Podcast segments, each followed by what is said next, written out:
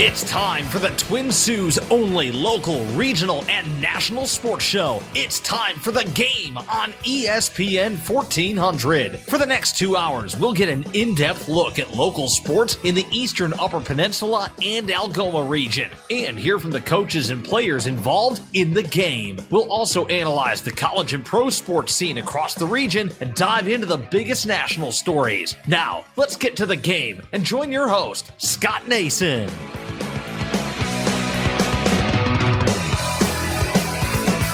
Season's greetings and salutations, and welcome to the game on ESPN 1400. You can also hear our show online at thegamesportshow.com or thegamesportshow.podbean.com. Scott Nason with you on this Monday night, December 21st, 2020. This will be our last show here in 2020. We'll be back on January 4th, 2021 for our next edition of the game. We have a busy night tonight in store. Coming up at 6:15, we'll talk about the Great Lakes Intercollegiate Athletic Conference with their commissioner Kris Dunbar. Joining us at 6:45, co-host Butch Davis from Butch on Sports. He'll be joining us to talk about the Metro Detroit sports scene, and we'll have the roundtable from 7 to 8 o'clock, where we dive into more regional and national sports.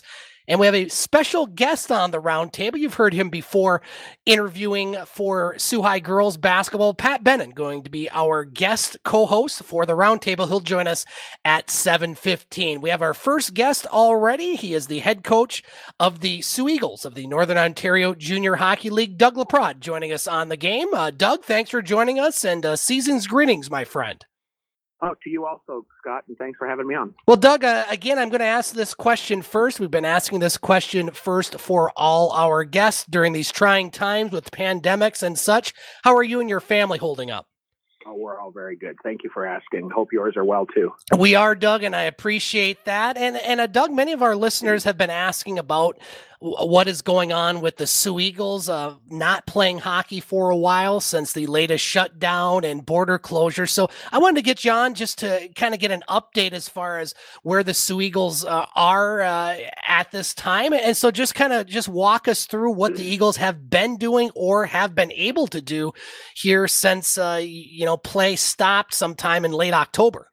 Yeah, well, it is. It's been very challenging for us. Uh, well, it, it's it's it's and it's really too bad. We I got a great group of kids this year, and had we been able to play in our league um, uh, thus far, I think we've been we'd be doing really really well. We're we're really talented. We've got a lot of speed and and a lot of um, I mean I we only have three or four uh, uh, returning guys. So I mean a lot of a lot of Michigan kids from AAA and high school hockey and and um, yeah, so it's it's it's disappointing that we haven't been able to play league play uh, at this point, but uh, thus far we've been playing uh, ACHA uh, club teams, and uh, we've been playing some some junior teams, and obviously we started out the year playing the USA uh, under 17s.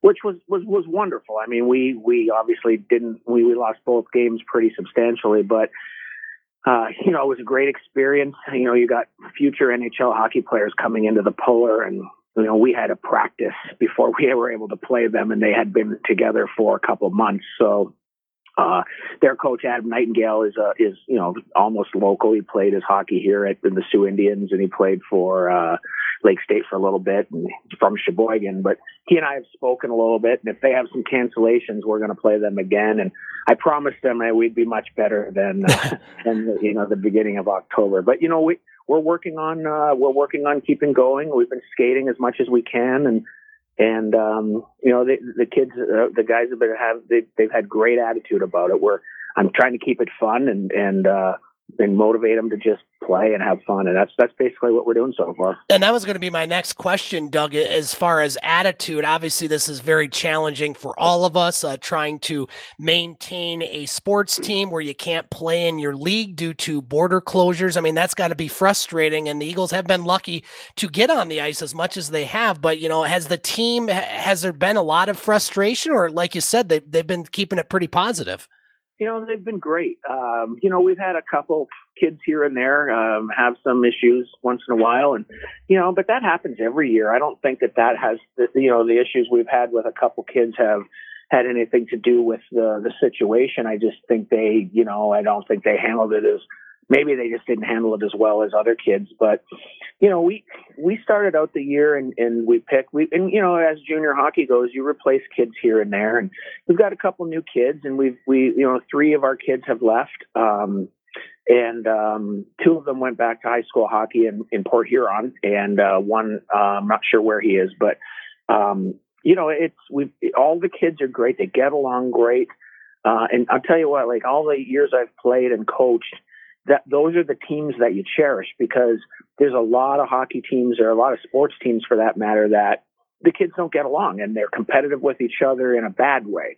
You know, you want them to be competitive with each other in a really good way and cheer each other on. So that's what we have this year. And, and, um, so, so far, like I said earlier, we're, you know, we're trying to make it fun and, when all you're doing is practicing, you know, it, but they are getting better. And uh, I'm really, really excited to, for the second half after the new year to, to get some more games in. And uh, obviously, you know, we're really hoping and praying the border opens so we can play games and you know, I guess we'll see how that goes. Yeah, let's talk about that. We're joined by Doug LaPrade, head coach of the Soo Eagles, and Doug. Obviously, with the Christmas break, I'm sure your uh, team is, is, back home. And uh, w- what is the plan once the holidays are over in January? Uh, when do they come back? Uh, do you have any sort of uh, games or anything lined up at this point? Again, waiting for the NOJHL and border closure to open up so you can hopefully rejoin league play. But uh, what what does the next uh, month or so look like for the Soo Eagles? Well, we're you know they are home, and we're gonna you know we're gonna bring them back after the new year. Um, you know, I understand uh, why the um, the uh, order was extended. I 100% understand it, but you know, obviously disappointed in it a little bit that you know we can't get on the ice as a team, and um, but we're gonna, you know, we've been following the rules as much as we can, and and as as well as we know to anyway, and um, we uh, we're um, you know they're gonna come back, and uh, hopefully we can get on the ice before uh, January 15th. um, but we, you know, we have games scheduled in the second half. We play Adrian's D1 club team. We play um, Purdue's D2 club team. We're supposed to play Finlandia's D3 team.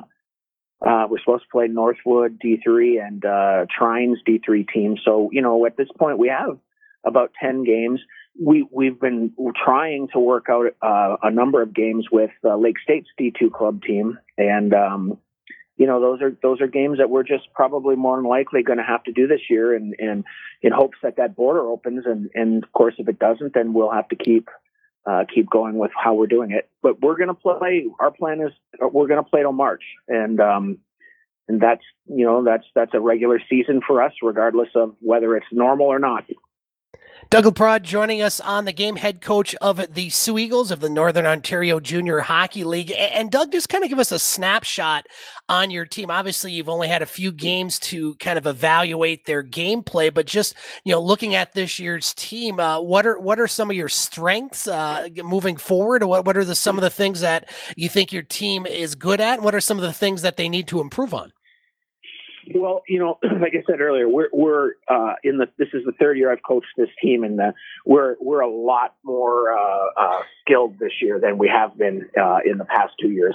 Past two years, we were really more about uh, defense and, and trying to play in our own zone and not give up a lot of goals. And, and uh, you know, you, you do what you have to do at that point when you know you, you have a hard time scoring. This year, we we've got you know, we've got some really good players. There, there's some really good players from Bell, Belle Tire and um, CompuWare and um, Bell, um, excuse me, Victory Honda from downstate, Oakland, the Oakland Grizzlies and the Honeybaked uh, AAA teams. We've got some really good players, AAA players from the Chicago area, uh, Chicago Young Americans and Team, team Illinois. Uh, we've got some veteran guys from other teams that that were playing in our league in Canada. Uh, one player from uh, Kirkland Lake last year and uh, another player from Elliott Lake last year. So, um, and then we mix those guys in with some some local guys. You know, we have got you know some Soo Indians, Gabe Rosick and Kyle Portlock, and and um, you know, and, we, and you know, obviously we've got Ryan Gilmore back and and uh, Bobby Price, who's been fantastic as a captain. And I'll, I'll tell you, I, I can't say enough about him. He's when I coached Soo High, he was one of our best, you know, he was our best player and he was a leader. And, and I wasn't able to coach him for a few years after that. Um, but now he's been back here for a couple of years. And, you know, to be a captain and a leader in this type of situation. He's handled it so well. He, he's he's been fantastic. So um, it's been nice to have him back. And Kyle, I think I said Kyle Portlock, all right, but Kyle's here, and um, we have Caleb Horn locally. Um, so we're you know we're you know we're we're doing what we can, right? Like it's it is a, it is what it is as far as the situation goes, and and um, you know, we're we're we're keep like I said, we're trying to keep it uh, keep them interested and keep it fun, and hopefully we can play those 10, 11, 12, 13, 14 games up to the end of March, and you know, I guess at the end of the day, if you play 24 games, then you play 24 games. Doug LaPrade joining us, head coach of the Soo Eagles. Doug, a couple more questions before we let you go. Uh, the you know the NLJHL, the Canadian teams for the most part are playing. Obviously, it's a different style with no body contact, and we had uh, head coach Denny Lambert on a few weeks ago from the Soo Thunderbirds talking about that. Uh, you know, looking as far as your coaching and practice, is that something you are looking at right now in practice? Practices, coaching with your players as far as okay, if you know mm. if everything goes right and and somehow the border is opened here over the next few months, and you're mm-hmm. able to play that style, is that something that you're already looking at, talking about, and practicing? Yeah, it actually is, and it's interesting the question because as I go through practice and we, we talk about it and when we play, you know, when we do our drills and, you know, we do some controlled scrimmaging and we do a lot of those kind of things, you know, we, we do kind of try to emphasize what the rules are going to be.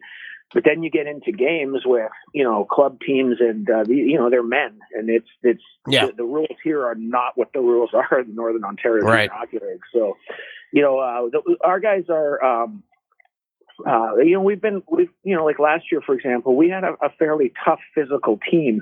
Uh, we, we really don't have that this year. We, we've got some tough physical guys, but we're more up speed, up tempo, uh, get the D involved uh, offense. You know, we're trying to, to, to work that way. And, um, you know, you get into uh, Adrian College and play their D1 club team. Well, you know, their D1 club team is, from what their D3 coach told me, would be a a better than average D3 team. Yeah. I mean, they, they, got a phenomenal program there. Obviously, their D3 team played our Lakers hard and and and competitively. So, you know, we went up, we went down there and we lost uh, one game by two goals and one game by one goal. And um, you know, we went to Purdue and played their D2 club team, and you know, we we handled them pretty good. But the physicality was there. There's absolutely no rules against that in, in USA hockey or, or at least in the US compared to Canada. So, you know, good question. We have been practicing it, but but basically, what we're playing, you know, it's not it's not anywhere near what uh, what what Hockey Canada is, is emphasizing. Final question for you, Doug. Uh, let's uh, play hypotheticals here and, and, say that the border is closed for a good portion of time. And, and this might be more of a question to direct to General Manager Bruno Bragagnolo, but you know, obviously you want to be in the NLJHL. You are part of the NLJHL. Say this thing goes on for quite some time. Are the Eagles looking at any other possibilities as far as maybe other leagues or joining with other teams if this is a long long term thing where you're unable to play in Canada? You know, it, it, you know, it's been discussed. Um, it's it's been a uh, you know I, I've got some very good friends and acquaintances and people I've met while I was uh, you know working at Lake State and recruiting and, and and gotten to know some people in the North American Hockey League really well and you know based on our games against Janesville earlier this year again you know they were you know we were both not not real prepared for them um, you know we lost six to one, I think, both games or six to two both games. I can't remember, but you know that team is very good in that league. You know they came out and played the Fairbanks Ice Dogs and beat them eight to three the yeah. next week. So you know that puts us kind of in the ballpark of that league to an extent. I certainly don't want to say that we could be a North American Hockey League team and and and succeed, but I, I don't think we would be in last place, and that's based on what I'm hearing from those you know contacts of mine. The problem is the North American Hockey League, first of all, has their own teams and their own schedule. Right. You know, obviously this year would, that would never happen. To get into that league, you know, obviously Bruno has done it before, but it, it's a it's a heck of a it's a heck of a travel schedule and a yeah. time commitment, and so I'm not sure what what the what the league would do or what the team, excuse me, would do. I'm not sure if the North American League would let us back in. I'm not sure about a lot of things other than that, really, there's USPHL teams in Michigan that you know they're not sanctioned with USA Hockey, and and quite frankly, they're they're they're you know compared to tier two, they're, they're really tier three teams. So uh, tough tough deal to for us to you know we're really not close to anyone.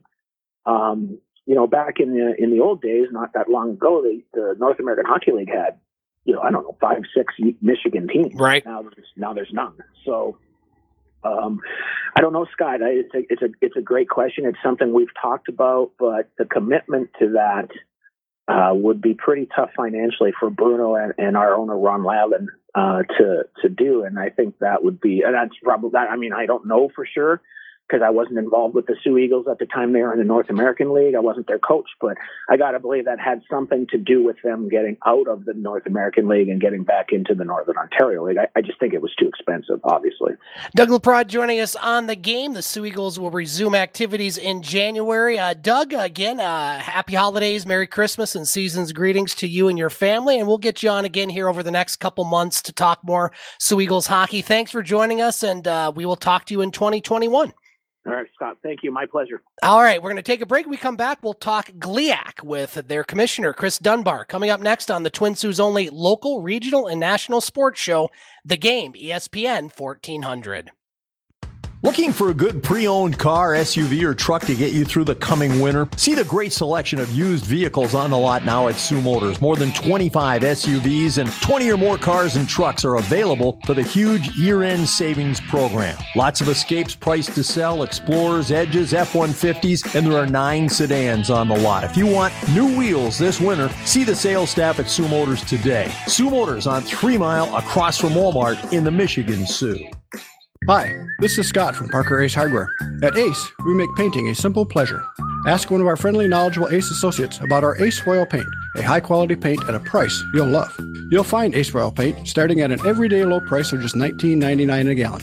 It's another reason why, from a simple start to a fabulous finish, Parker Ace can help make your next painting project perfect. Parker Ace, the helpful place. Stop by Parker Ace Hardware. We're looking forward to serving you real soon. Stop by Parker Ace Hardware at 819 Ashmun, downtown Soo, Michigan. The holidays are the most joyous time of the year. They're also the most expensive. But with a little help from Soo Co-op Credit Union, you can be prepared. Talk to us about a holiday loan. Borrow from $1,000 to $5,000 for up to 12 months for as low as 4.178% APR. Our holiday loan rates are more affordable than in-store credit cards as well as other credit cards. Apply online at SooCoop.com. Some restrictions do apply. Equal opportunity lender.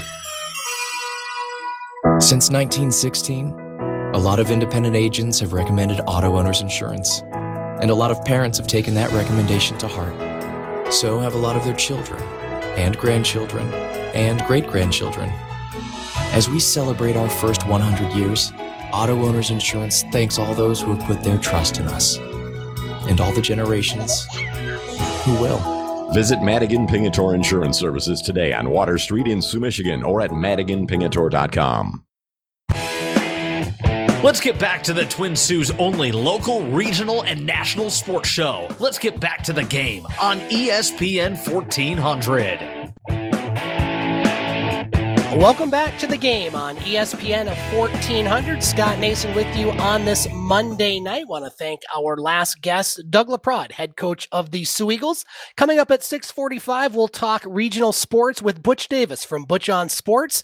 Butch will join us for the roundtable in the 7 o'clock hour. We're going to split it up. We have a special guest co-host at 7 o'clock, Pat Bennin, and then EJ Russell, host of The Hot Seat in Escanaba, Michigan. I, we didn't think when we started that he'd be able to be on on the show, but he uh, just texted me and he will be on the second half of the roundtable. Joining us right now, Commissioner of the Great Lakes Intercollegiate Conference, Kris Dunbar, joining us on the game. Uh, Kris, how are you doing on this Monday night?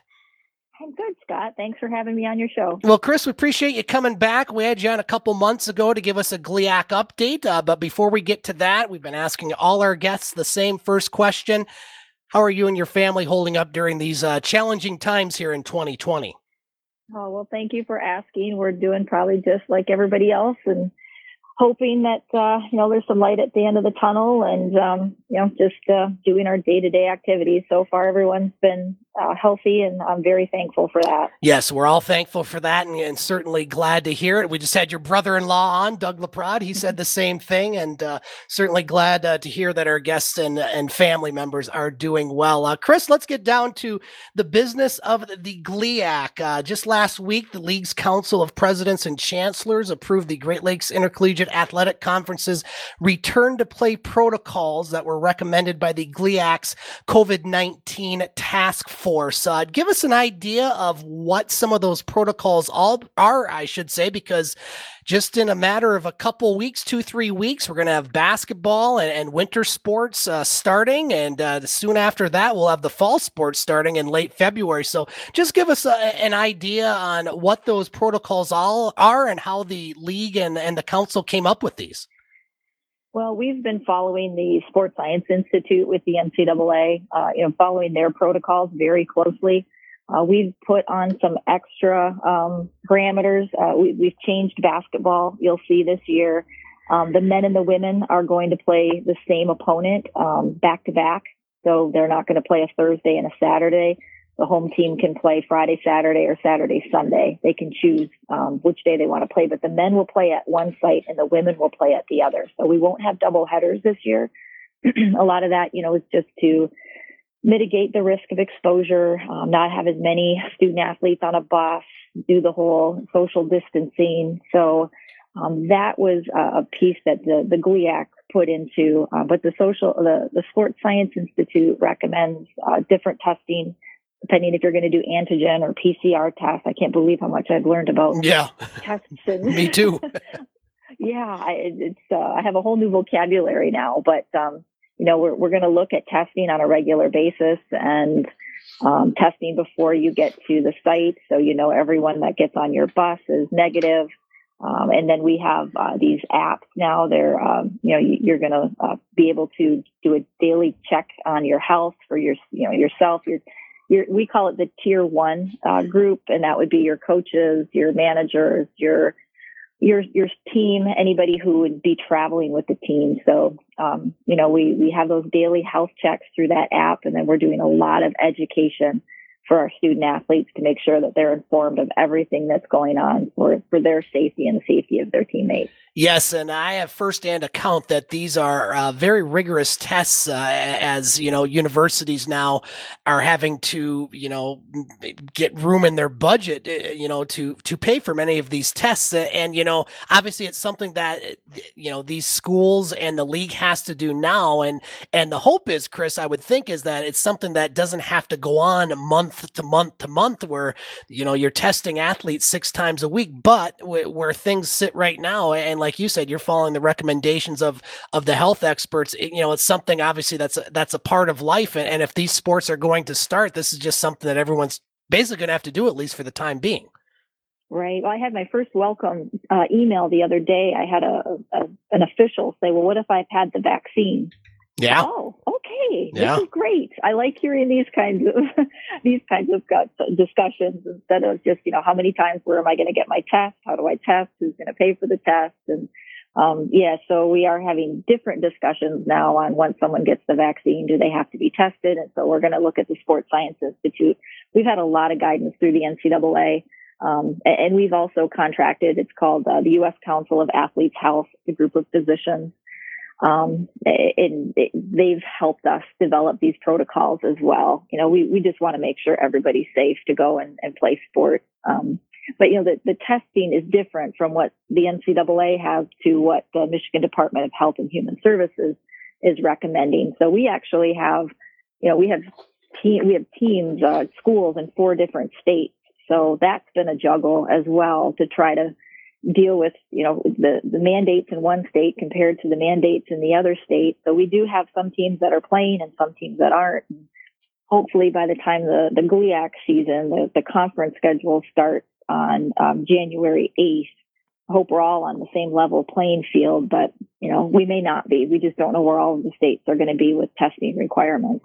Kris Dunbar joining us on the game commissioner of the GLIAC. And you mentioned it, Kris, as far as splitting up the, the basketball teams. Uh, for example, Lake State, they're going to start their season at home with the men uh, February 8th and 9th against Wayne State. The women will be on the road. And one of the other things that came out of this release last week was talking about fans and spectators. Uh, right now in the state of Michigan, uh, I believe again, it, it's changing uh, week to week, but uh, no fans are allowed. Uh, where where does the GLIAC sit right now, Kris? With once play does resume in January, assuming nothing else changes as far as uh, executive orders or Department of Health and Human Services, what's the GLIAC's uh, stance towards having fans in the stands at this point?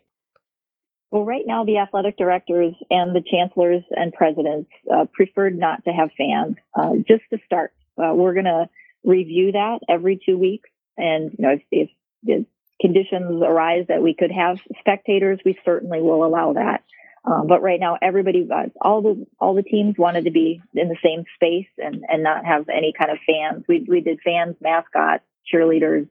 Um, you know, we're just going to try to just try to get basketball games in. I know we just really want to get some games in for those student athletes, and we don't want anything to deter that. So we're just going to keep it as is with no fans. Um, but hopefully, uh, at some point, we can have a, a, a small number or you know uh, maybe a large number. Who knows by the time March comes around? But right now, it's no fans, but it'll be evaluated on a, a every other week basis.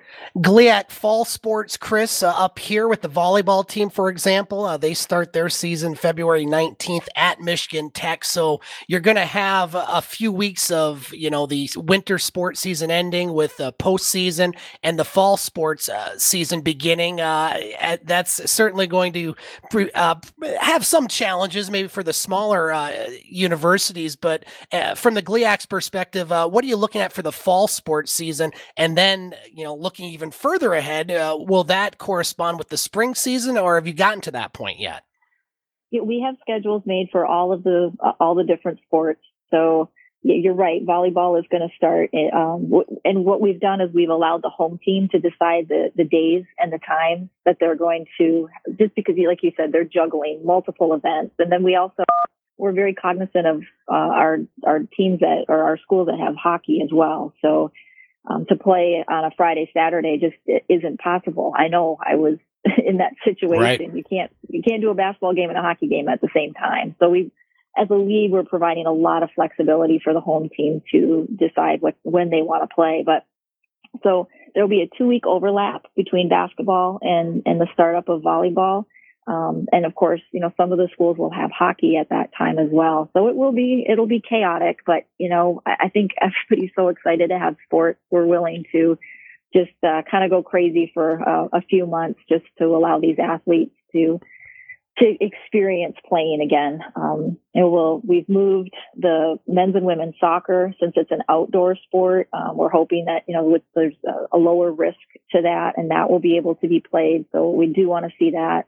Um, but we will not be having a football season this year. Doesn't crush anyone in Sault Ste. Marie because right. Lake State doesn't have a football team. But you know that that was a big deal for a lot of our schools to to not have a, a conference football season. But we are allowing the teams, um, they, if they want to play non-conference games, they're more than welcome to do that. They're setting up those games right now on their campuses but the league won't have a conference schedule.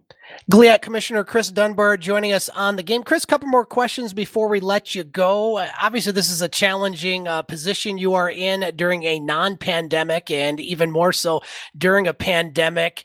Does it really make you wish, or I shouldn't say wish, that's the wrong word, but uh, do you miss coaching? Do you ever wake up and, you know, have all these protocols and think, you know what, I just want to coach again? Does that ever enter your mind? Um, I loved coaching. I, I, really did. And yeah, sometimes I think it would be fun to coach again, but um, I really love what I do right now. It's great work. I get to work with the coaches. I get to work with the athletic directors, and now I get to work with the chancellors and presidents. So I see it from all different levels, and I really enjoy my job. And um, I I hope I work hard for all the schools, and um, I know what it's like to be a, a, student athlete and a coach and an administrator. So I hope I can provide some insight for our our schools and Um, but it's been great. You know, everybody's great to work with. Uh, even in this type of situation, everybody's really pulled together. Um, so I'm happy where I am. But yeah, there are days where I, I think it would be fun to coach again. Final question for you, Kris. Uh, when we had you on last time, I think it was just a few days later, it was announced that your son Tyler uh, committed to North Dakota to play college hockey, and he's able to play hockey right now in the USHL. Uh, give us an update on him. Well, he is very fortunate. There's a lot of uh, kids out there who wish they could be playing right now, and um, he's very blessed to be playing and, and in games. And they have a really good team this year, like the Super USHL this year. It's all he plays with three NHL draft picks on his team, so it's a crazy experience for him at such a young age. He turned 17 just a couple of days ago. Wow. So um, we feel very fortunate where he is. It's a great organization. Uh, I never thought I'd be sending my son off to a billet situation at such a young age, but it's his dream, and uh, we're supporting him, and he's he's doing great. So thanks. I'm sure he will be one of those NHL draft picks here in the next couple years, and make no doubt about that. Kris Dunbar joining us on the game, commissioner of the GLIAC. Kris, Merry Christmas and happy holidays to you and all of your family. Appreciate you coming on our show again, and we'll we'll get John in a couple months to uh, provide us another update on what's going on with the GLIAC. Thanks for joining us tonight. You're welcome. Thanks, Scott. All right, we're going to take a break. We come back. We have more local sports to cover. All coming up next on the Twin Sault's only local, regional, and national sports show, The Game, ESPN 1400. Is your furnace old? You could be dealing with a low efficiency furnace costing you hundreds of dollars a year. The experts at Albert Heating and Cooling can help you with a new high efficiency Bryant furnace. On sale now till the end of February. With your new furnace, you can buy an extended 10 year labor warranty for only $99. Start saving today with a new furnace and sleep soundly knowing you have no worries. Go online at albertheating.com or stop in at 3147 South M129 just south of 3 Mile Road today. Bryant whatever it takes. Picture this. It's Monday afternoon and you're at Domino's buying a large three topping pizza. You give the Domino's employee $7.99 plus tax, of course. Now, picture this. It's Friday and you're at Domino's buying a large three topping pizza. You give the Domino's employee more than you paid Monday. You feel bamboozled. But then you hear this Domino's extended its $7.99 large three topping carryout deal to all day, every day. And so you danced and ate dominoes. Carry out only. You must ask for this limited time offer. Prices, participation, and charges may vary. For the safety and health of the communities we serve and our employees, our Central Savings Bank lobbies are now open by appointment only. CSB's drive ups are open to serve all of your banking needs. Remember, you can always use mobile banking, internet banking, our 24 7 access line, and ATMs. You can also give us a call at 906 635 6250 to transfer funds. Ask what the CSB family can do for you Ask what we can do for you.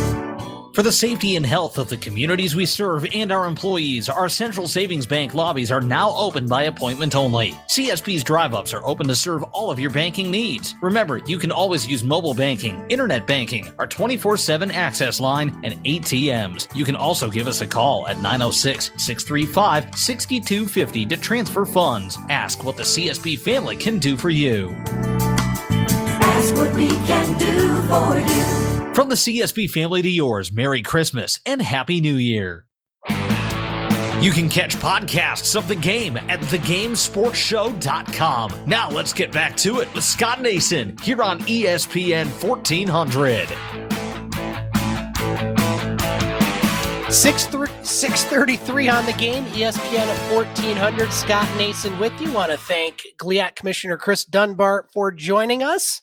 Also, want to thank head coach Doug Laprade of the Soo Eagles for joining us already here on this Monday night. Coming up here at 645, we'll talk Detroit sports with Butch Davis from Butch on Sports. And then 7 o'clock, the roundtable will include myself, Butch, and special guest co-host Pat Bennin. Starting at 7 o'clock, Pat will join us until 7.30. And then EJ Russell, co-host of this show and host of The Hot Seat in Escanaba, Michigan, will join us for the remainder of the show. We have uh, quite a bit of local sports to cover and uh, big news last week as far as the MHSAA resuming fall sports. The three remaining fall tournaments still to be completed this 2020 season by the Michigan High School Athletic Association will resume as teams that are still involved in those tournaments were allowed to restart practice today. According to the announcement last week by the Michigan Department of Health and Human Services and a plan approved by the MHSAA's Representative Council. The football, girls volleyball, and girls swimming and diving teams and individuals still participating in tournament play will be allowed to do so as part of an MHSH HS, easy for me to say, pilot rapid testing program designed to gain insight and collect data on the spread of COVID 19. As the Department of Health and Human Services plans to provide expanded rapid testing availability to schools in January. So basically, this fall tournament is serving as a pilot testing program coming from the Michigan Department of Health and Human Services. So, no EUP teams in the football playoffs but those playoffs will begin on Saturday, January 2nd, with regional finals for 11 player teams and semifinals for eight player teams. The eight player championship games in both divisions and an 11 player semifinal will be played the following Saturday, January 9th. And the football season will conclude with the 11 player finals in all divisions the weekend of January 15th and 16th. All semifinals in both 11 and 8 player football will be played at home sites, and those sites still have not been finalized. They're expecting to do that here over the next week or so. There is one team still going in girls high school volleyball in the Eastern Upper Peninsula, the Rudyard Bulldogs. And we're going to have their coach Amanda Reed on, hopefully on our next show on Monday, January 4th as the Bulldogs will take on Carney-Nadeau in a Division Four quarterfinal in Manistique. That game will be played on Tuesday, January 5th, with the semifinals and finals being played January 7th through 9th at Kellogg Arena in Battle Creek. Now, all previous protocols will remain in place for the fall tournament events. And that means no spectators will be allowed. So, what does that do for winter sports? Well, they're not going to start this week. They're not going to start until at the earliest January 16th. The winter sports, which are not part of this pilot rapid testing program, remain on pause from the Michigan Department of Health and Human Services until January 16th. Although they are allowing the girls and boys alpine skiing season, which doesn't have any teams in this area. Spring sports, they are expected to begin on time and play complete seasons, concluding with their traditional tournament dates in May and June. So fall sports starting again next month. Practices started today. And you have winter sports not starting until at the earliest January 16th. So I would assume that the winter sports season, if and hopefully when it does commence, will be shortened but we're just going to have to wait and see, and we'll keep you up to date here on the game. There were plenty of uh, news from uh, UP, EUP high school football. Cedarville senior, senior linebacker Grant Fountain. He was named the Upper Peninsula Defensive Player of the Year in eight player football. This from the UP Sports Writers and Sportscasters Association as Fountain, uh, very good season for the Trojans, who finished seven and two. There were a total of eight players on the All UP eight player football dream team, and they include Eric Hike, Micah Bailey, and Dominic Bonney of Pickford. Grant Fountain, of course, making that team, along with Michael Fairchild of Cedarville Detour, Mason Harris of Brimley, and Ivan Oswald and Colton Labate of Newberry. Soo High also had some honors on the all UP football team from the UP Sports Writers and Sportscasters Association. As senior linebacker Dalen Lujan, he was named to the all UP Dream Team for the Blue Devils. They also had a, a few players named on the first team, including running back Chris Pierce, quarterback Jacob Davey, and defensive back John Robinson. Soo High's head coach Scott Menard for the Football Devils. He was named co-coach of the year in the large division as he joined Marquette's Eric Mason. Menard in his 15th season. Wow, he's old. I had no idea. As head coach as at his alma mater, directed the Blue Devils to a 6 and 3 season, making a district championship for the second straight year and winning a road playoff game for the first time ever. High school volleyball honors, some D4 All State honors were announced. They include Lizzie Story of Pickford and Alicia Cosley of Cedarville, as they were named to both those teams. Soo High also had some players named on the All Region team in Division Two, Region Two. Seniors Jordan Haller and Brooke Baker, junior Hannah Bird, and sophomore Claire Erickson. There were five EUP players in the Division Three Region Two list. They include Brimley's Elena Vandermeer, Lindsay Hill of Pickford, along with Lizzie Story and Anna Van Clarbarium, and senior Alicia Cosley of Cedarville. And what strikes me on these volleyball is no Rudyard Bulldogs players were named, yet they're the only team playing. It shows they have a very deep team, maybe not uh, one individual star earning honors, but a lot of stars, and hopefully earning a state title here over the next couple of months. UP Runner of the Year in cross country went to High senior Jaron Wyma, so congratulations to him. He was the first UP Runner of the Year from High since Parker Scott won the award in 2012. Four girls were named to the All UP All State cross country team, and they include senior Haley Knowles, junior Anna Hildenbrandt, along with freshman Haley O'Connor, as they were named to the All UP All State team.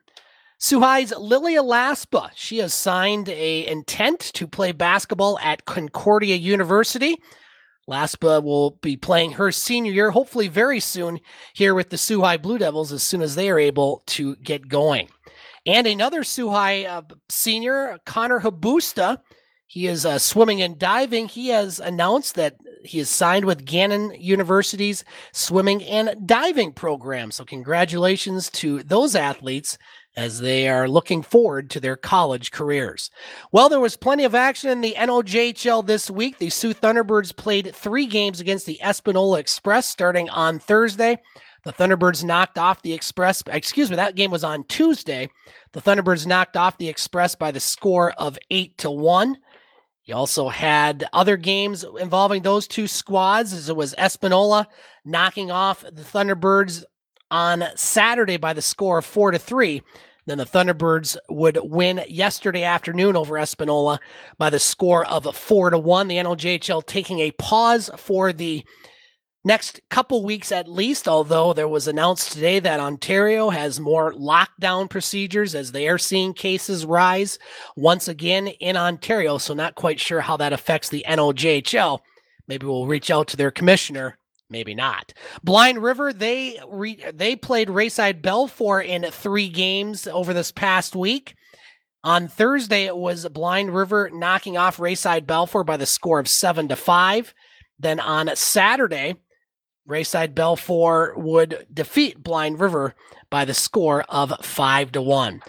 Soo Greyhounds still on pause right now as the OHL is expected to begin in February. Don't know if that's going to happen. Uh, you know, the OHL has different uh, obstacles as far as their return to play. They don't just play in Northern Ontario, they play in the United States with three American teams. They also play in the Greater Toronto area, which is seeing a lot more cases of COVID 19. And so the OHL expecting to start in February. I have my doubts if that's going to happen. We'll just have to wait and see. Lake Superior State University men's and women's basketball teams will begin play here in a couple weeks. The men will be at home against Wayne State. Uh, those games will be on January 8th and 9th, and they were picked third in the GLIAC's North Division men's basketball preseason coaches poll. They even got a first place vote. Lakers are going to have a very good team, I think, for the men. Ferris State received the most votes in the North, and senior Malik Adams, he was named to the GLIAC preseason all conference team for the North Division.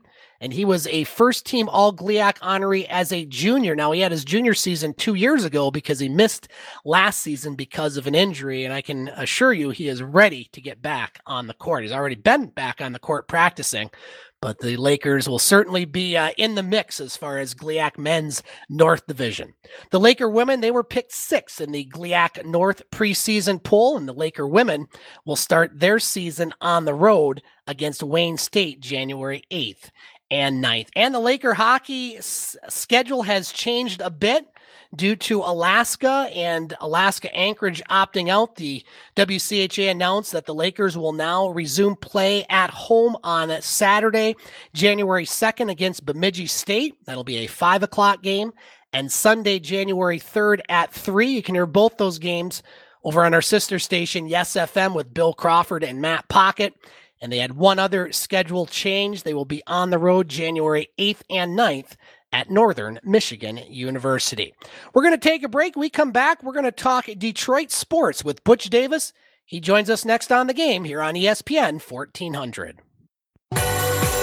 It's time for the holidays. Arfstrom Pharmacy is your locally owned Health Mart pharmacy. Their friendly pharmacists and staff are there to help you with all your prescription and over the counter medications. After you drop off a prescription, you can look around the store at giftware for that special someone, clay and motion pottery hand warmer mugs, and other cooking ware that is made in the USA, mailbox covers, floor mats, flags, ponchos, and much more. And by shopping locally, it helps support them and the downtown area. In Arfstrom Medical Equipment and Supplies, you can surprise your loved ones with a lift chair, exercise pedalers, walkers, lift aids, fashion compression stockings, and more. Their knowledgeable and friendly staff are there to assist you with whatever you or your loved ones need. Stop into Arfstrom Pharmacy and Arfstrom Medical Equipment and Supplies, located at the corner of Ashmun and Spruce Streets in downtown Soo, Michigan. Find them on Facebook and their webpage at arfstrompharmacy.com. HealthMart, caring for you and about you.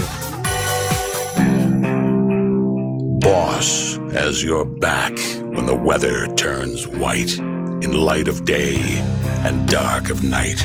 When winter shuts down work and schools, come with resolve and powerful tools.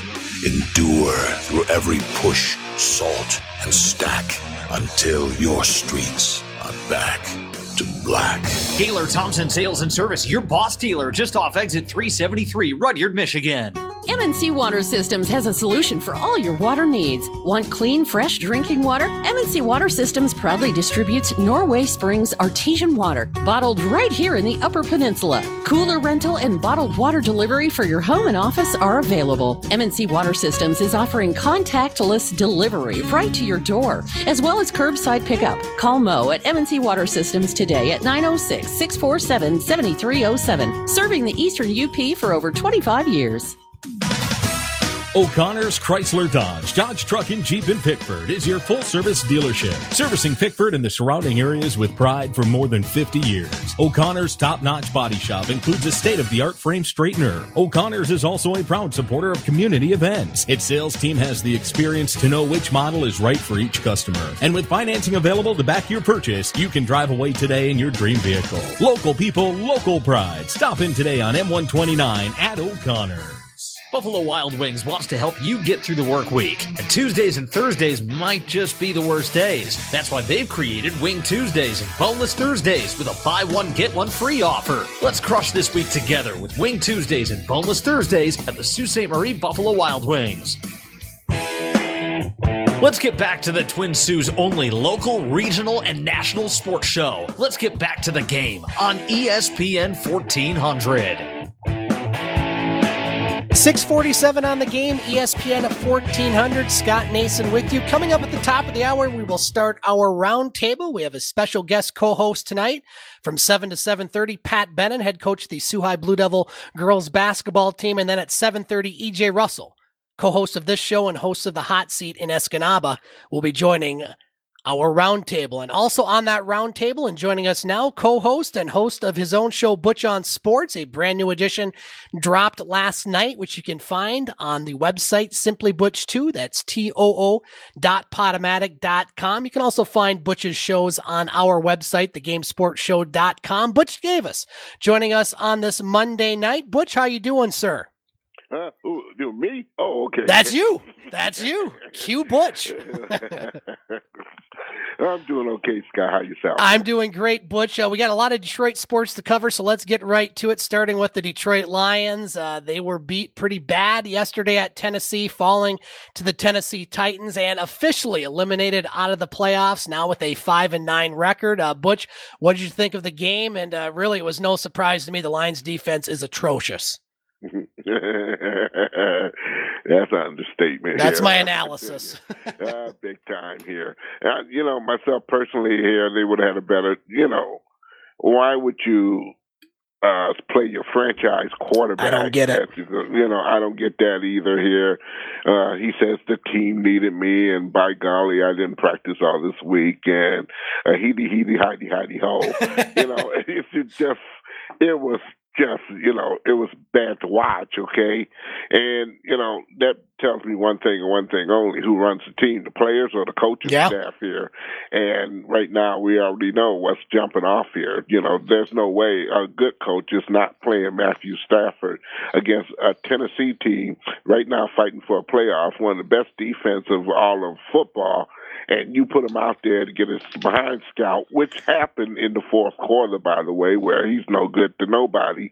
And I'm quite sure he will not be playing no more football for the rest of the year unless there is an emergency. And when I say emergency, uh, Chase Daniels get his head knocked off or whatever it may be, or he pretends to dress up here when he should have been in plain clothes or something there. Butch, the Lions fired their special teams coordinator today, Brayden Coombs. Uh, he had first year at the Lions after spending 10 years with the Cincinnati Bengals. Uh, there's got to be more to this, in my opinion, than just maybe a, uh, a risky uh, fourth and four uh, fake punt decision, which was one of the reasons listed. Uh, anything you can tell us about this? Mm, I have no ideas under there, and basically looking at the play itself, and I thought it was a pretty doggone good, you know, deal for where the Lions were sitting at the at that point in time. They'd already screwed up half the game here with turnovers and interceptions, and uh, the well, well. We let's give the, the the offensive line some credit. The guy didn't get sacked. I'm talking about Matthew there until the last minute in that fourth quarter. Right. That's when they laid him on his rear end. But other than that, it, I don't know. Uh, Again, the Lions is right now. There's a messed up type of situation. Um, it's not going to get figured out until the season ends, and then it's the decision has to be made. How are you going to go about refixing and retooling this team where people uh, or their players respected enough to go out there and put their all? Right now, we're seeing uh, players are not putting out their best there, and that's the best, especially on defense. That's the best I can see right now. But Brandon Coombs, I think he was just a marker that was going to be blamed on anyway. So, you know, shame on the Lions if you just threw the guy out in the street with only two games remaining uh, to Yeah. to rectify why you thought you lost. Th- that's just a joke Yeah. Bunch of the Detroit Pistons uh, have trimmed their roster to 15 as Dzanan Musa uh, was the latest player that was waived. The Pistons in action Wednesday night against Minnesota, and then they'll be home to Cleveland on Saturday. Four exhibition games, lots of new faces, lots of young faces. Uh, what are what are you looking for as far as the Pistons heading into this week? I'm looking for a, coach who's going to take control of his team and stop laying on a bunch of doggone excuses said because we got 75% of the players knew that you're we're not going to be the team. Uh, the the goal is to go into playoffs, and we got that out the coach today. His goal is to go to the playoffs. How he's going to get there, that's another uh, reasoning there. But in my opinion, there, if the coach don't get it done this year, he'll be gone too. There, you know, it'll be another Detroit coach out in the street there. And if it looks pretty doggone bad before the the season ends, he'll be gone before then. There, but right now, Detroit Pistons need to show some progressive improvement, and that includes the people that they go out there and get has to show some dividends on the court when they play. Butch, we finally got a little bit of clarification from the National Hockey League. Yesterday, the Board of Governors approved the proposed agreement between the league and the NHL Players Association. Uh, the path is basically cleared for a 56 game regular schedule. Regular season schedule, I should say, which will begin on January 13th. Uh, there will be new divisions, uh, including an all Canadian division. It looks like right now the Wings uh, could start training camp as early as December 31st. The Wings will be in the Central Division along with Columbus, Carolina, Chicago, Nashville, Tampa, Florida, and Dallas. All games will be played within the division. Uh, Butch, the Wings, looks like they're uh, just uh, a week or so away from uh, starting the season. What what are you hearing? Nothing. No, absolutely Quiet, isn't it? The, the bottom line is, is this here: it's about the the local, but then uh, the uh, the local people and the health departments within those uh, various vicinities and cities that you name there. And as I was mentioning on my show, in the in the Red Wings case, number one, they'll probably do their training camp in their basement uh, hockey rink in uh, uh, Little Caesars Arena. That's not a problem there. But again, they're sharing that arena with the Detroit Pistons, and that's where basically everything has to be one on one as far as sterilizing the place, who's going to be in the building, where they're going to be in the building at. Uh, and this is going on throughout the league with other teams and teams, you know, who share the facilities with the hockey teams and also the basketball teams there. So that almost is fixed, okay? But again, if something comes up after Christmas vacation is, where maybe some of these cities may be extending uh, some things there. Uh, the National Hockey League wants to be in tune with those municipalities there to make sure that the season doesn't have any interruptions other than they obeying the rules and regulations that has to be dealt with. Butch Detroit Tigers new manager AJ Hinch thinks Hinch rather thinks that he can make the Tigers contenders in 2021. Uh, he spoke those words this past week. Uh, obviously, very positive uh, from the manager, which I, I guess is good in its own right. Uh, what are you hearing out of the Tigers this past week? Obviously, it's the off season, not a lot of news. Are you hearing anything? You can think whatever you want to think here. it's right now, that's a bunch of BS here on Main Street here, and I don't see one downtown. Detroit. No. No, you, got to go to Royal Oak to find one. I tell you one, you know, it's good to speak positivities there but I think AJ Hinch has the right ideal in mind. He has to be positive about the situation. His expectations have to be very, very high in getting this team to motivate itself and others to want to play some baseball. At least better than what we've been seeing the last three to five years here in the city of Detroit when it comes down to your home court or your home stadium, which is Comerica Park have not been very good there when it comes down to wins and losses there. The best way for a team to get motivated is always to protect your home. And it's all about that if Detroit has any chance whatsoever in making the playoffs, they're going to have to deal with that first and foremost. And I don't mean putting the cameras on a damn trash can either. you know, got to be done in a way that it is going to motivate the players and others to, to get the job done. Everybody needs to have a job. When they get their opportunity to play, they got to show forth. Butch, uh, I did not know this until listening to your sh- one of your shows last week. Uh, Major League Baseball on Wednesday announced that records of Negro League players are now included in the game's official statistics. I had no idea that they weren't. And uh, you know, you look at some of the players that played in this league. You know, Josh Gibson, Satchel Paige, so many others, including the Major League Baseball's second black player, Larry Doby. Uh, obviously, this was something that was long overdue, but uh, at least. Major League Baseball recognized that this is something that needed to be done, and this is a no brainer to me. I just am shocked that it took this long. Long, long time ago. But again, the brass of Major League Baseball, which is brass of other particular leagues, have not been user friendly when it comes down to minorities there, you know, and that's a sad shame. It's good that Major League Baseball come to terms with that there. Is all those records from the uh, Negro League going to be always acceptable? I'm quite sure no, it's not going to be. You know, it's that's from some of the people out there who are going to have their their rights of span to saying who's better and who's worse, or this is the league they played in. It's like the Big Ten versus the SWAC league, okay? Right.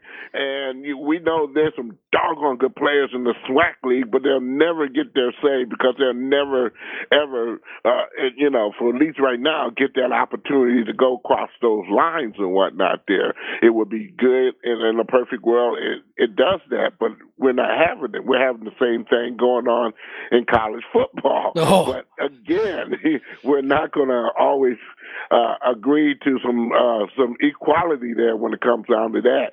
But it's a good thing to me. History needs to be merged in that in that regards to know that you know at that particular time versus the time now is changing, and, and, and it should be included in some of the records and a lot of the records that Major League Baseball has put up there. We will certainly get to college football's problems here in our next segment. Butch, we got about a minute left in this one. Uh, so this is an event that you have entered, uh, have uh, attended many times, the Michigan Sports Hall of Fame. They're not having a ceremony this year, but they've announced uh, nine of their new members, highlighted by Chauncey Billups of the Detroit Pistons, Calvin Johnson of the Detroit Detroit Lions, and Shane Battier, of course, of Duke and NBA fame, who played at uh, Birmingham Detroit Country Day. I know it's an event that you always look forward to going to and uh, certainly uh, miss, but hopefully you can get there when they have the event. Well, one day when they decide to do it, they'll you know they'll put it on. I think some of the collections of, of people they putting in there was pretty neat indeed. There, Chauncey Billups, um, look at him. Shane Battier uh, appeared at uh, Detroit Country Day there. Uh, uh, for many years, and I watched him play there, you know, in his youth day, and very disappointed that he didn't pick a Michigan school to go. But again, it was to his advantage that he went where he went because it, he went further in the NBA. And uh, and a, and a very good player indeed, very good ambassador too. And you know, those are the people I'm talking about that has ties in Michigan and whatnot that could be close to your your coaching staff. This is a very intelligent human being, and I'm talking about Shane Battier Day. But the picks they made were pretty doggone good, pretty swell. I'm hopefully they don't do a virtual thing. Hopefully they wait around if it's a year, year and a half, you know, to get things. Hopefully normalcy would come into play where those uh, particular players would be. Uh, uh, will be exonerated in front of a crowd there. Butch, we're going to take our top of the hour break. We come back. We're going to start our roundtable. Coming up next on the Twin Sault's only local, regional, and national sports show, The Game, ESPN 1400.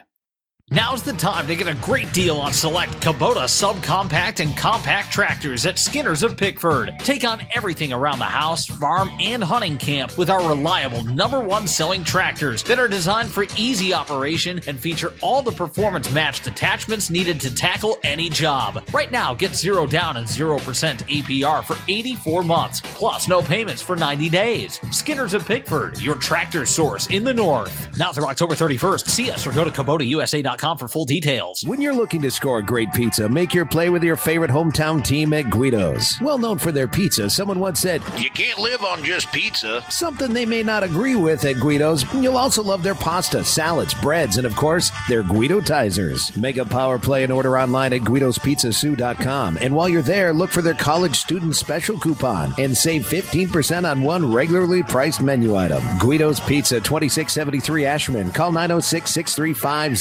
0066. When you shop locally, you're helping the local economy. It's the same when you're a member of the credit union. We reinvest your money right here in town, so your investment becomes your neighbor's loan. You could say that around here, we know the neighborhood. Soo Co-op Credit Union, your credit union, federally insured by NCUA. Visit us online at SooCoop.com.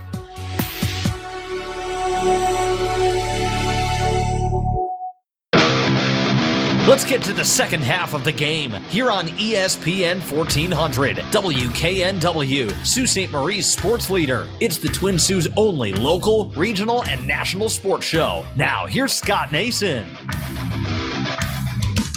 And welcome back to the game on ESPN 1400. Scott Nason with you. We'll be up to 8 o'clock for our roundtable. We're continued to be joined by co host of this show, Butch Davis from Butch on Sports. And we have a special guest co host on the roundtable. Uh, you know him very well on these airwaves, head coach of the High Blue Devil girls basketball team, Pat Bennin, joining us on the game. Pat, appreciate you coming on and uh, welcome to the roundtable.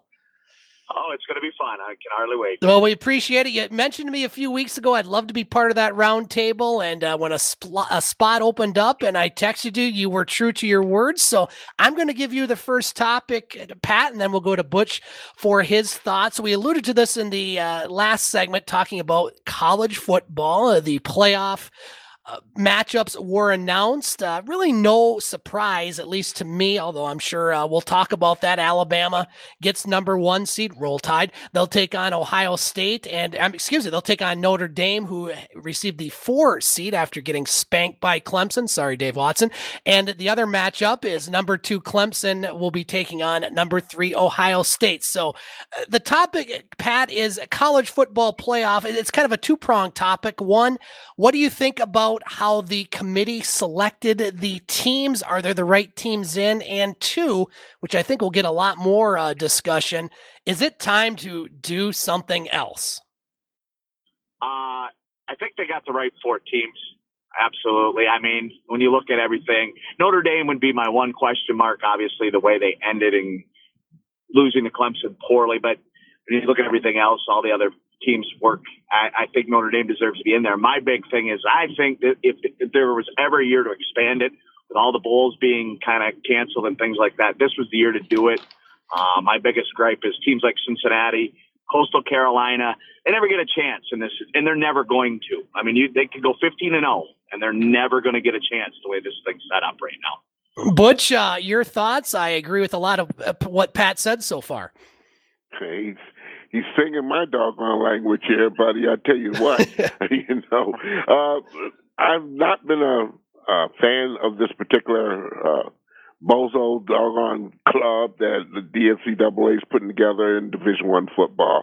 Division Two. Division three has a reputable uh, playoff system there that is insulated every year for since the Henbrook win here, and it's it is time that the NCAA Division One unit there uh, following the turn for teams like Cincinnati and uh, Texas A&M and other teams to be ignored all because of they're going for the money is just it's totally preposterous there. Uh, you know, I'm not going to argue about Ohio State and what they what happened this year here. You know, that's on the Big Ten.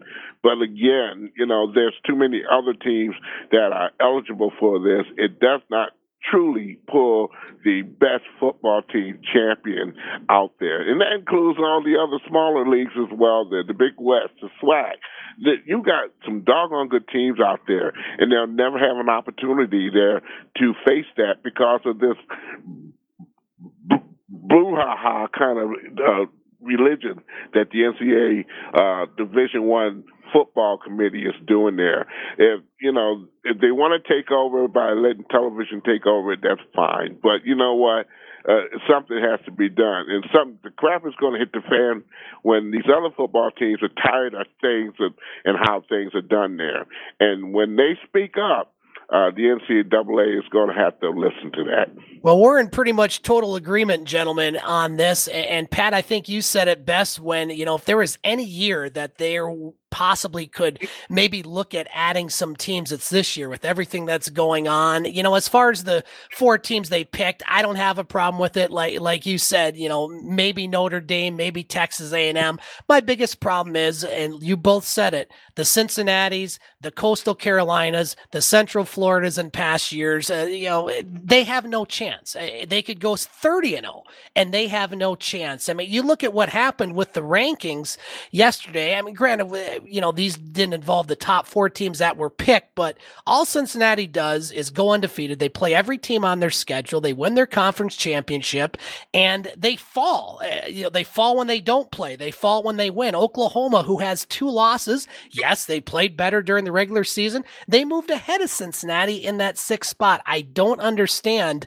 why that happens. And I just don't get how a simple expansion of two I would like to see four teams could be possible. Because you know, for example, say you expanded it to eight teams this year, you would have Cincinnati in, you would have Texas A&M in, you would have Oklahoma in, you'd probably have Florida in, and yes, we've had others on the show, uh, and I'm sure EJ Russell in the second half of the hour will probably argue the counter to this, but then you know his argument will be, well, then you have eight versus nine. Well, you know what? This still gives the non-power five conferences, which have never received a bid to the playoff a chance. Uh, eight game playoff format, uh, Pat, is that something that I mean? It just seems to make sense to me. I think so, and I, and and the argument always is about eight versus nine, but you look at how they run a basketball. They go to 68 or whatever. But all every team, every conference gets them. And I, I obviously in football, you probably can't pull that off because it's just the logistics of it. But if you went to eight, a team like Cincinnati gets in, and how many people? Because honestly, the way I look at it, over the years of this thing, how many different teams have been in this thing? Not Right. very many. It's been the same teams over and over again. How many wouldn't get? And I think you're going to lose fans. I really do. I think you're going to see people kind of turn this stuff off because how many times can you watch Notre Dame play Clemson or Ohio State play Alabama or however it may work out? Wouldn't it be kind of fun to see what Ohio State and Cincinnati would do to one another right now? Absolutely. Sa- same state, be a great matchup. It would be fun to watch. Uh, you know, I think, and I, I, I'm a, I like a Cinderella guy, and I like a, like a Coastal Carolina. I mean, give them a chance. What, I mean, what if they do knock somebody off? Wouldn't, I mean, think of how exciting people get. And at the end of the day, the best team's still going to end up winning this thing. Unfortunately, it's probably going to be your Alabama, but. I, I just think it'd be way more exciting for them. I get it. You're always gonna you're always gonna have one team left out, no matter how many teams you put in. Somebody's gonna get left out. That's just the way the nature of the beast. But right now, the way they're doing it, I think I saw a stat where of the since this is gone, eleven teams have actually made this thing. Eleven different teams. That's and I'm, crazy. I mean, that's just nuts. and no that's way left of a, of a, of a volume there. You can actually put 12 teams in this bad boy here, put the first four teams on a bye Yeah. system there, let them bowl, bowl each other out, and you can still expand there. It's, it's, it's sad. It's a sad, it's a sad scenario. But again, NCAA football, uh, other teams need, they're going to have to band up and say, hey, enough is enough of this here. If, if you're going to do this, give them that top tier, what they call the top tier, which is not to me, uh, the the league supremacists like the Premier League or something like that there, and and do something else with that. Let the other teams battle up there like they do, like I said, in NCAA Division Two, Division Three. So some type of ramifications can come with that. There, it, it's this is just stupid, okay? And and I'm quite sure a lot of fans. I will not be watching it, okay? I will find the Wizard of Oz or something to look at rather than flip there and watch this garbage. And one other question, guys, before we close out this topic. This uh, is a 12 year deal with the college football playoff, assuming that it doesn't get canceled, which will run through the 2025 season. And, and Pat, I'll go to you first. If I'm a, a member of these non power five conferences, and this is something that happens year after year after year, do you think there's ever a point where these other conferences get together and say, you know what? Let's have our own national championship. Let's do things. I mean, is that something that's even possible, or, or in your opinion, do you think that would even work? I don't know if that'll work. I, you know, it, it's got to run through their mind eventually because this is. Let, let's be honest. It's about money. It's about TV revenue. Yep. I mean, it is. At the end of the day, they can they can sugarcoat it all they want. With they have the selection committee. If you didn't think those four teams were getting in, you had to be. I mean, yeah, there could be a debate between Notre Dame and Texas A&M. In my opinion, who cares? I mean, even if you Texas A&M in, I could care less. I mean, it's the same thing. Just re. I want to see something different, and I I liked what what you said. Let's let's expand it to twelve. I, that's a great idea. Think of think of it. And give the first four teams. There's your selection. Yeah. Give Alabama, give Clemson, give Notre If you take away Ohio those State games, a bye. You're right. Yeah. Take away those them twelve games and thirteen games some of these colleges are playing. Nail them down to ten, okay, or maybe less, maybe nine. You can get that in there with no problem at all. Pat, And you go ahead, what? Pat. you don't, the, the, everybody's, you know, while you have these bowls, use those sites then. Go to the, make them all neutral sites. Go to the Sun Bowl and play a game.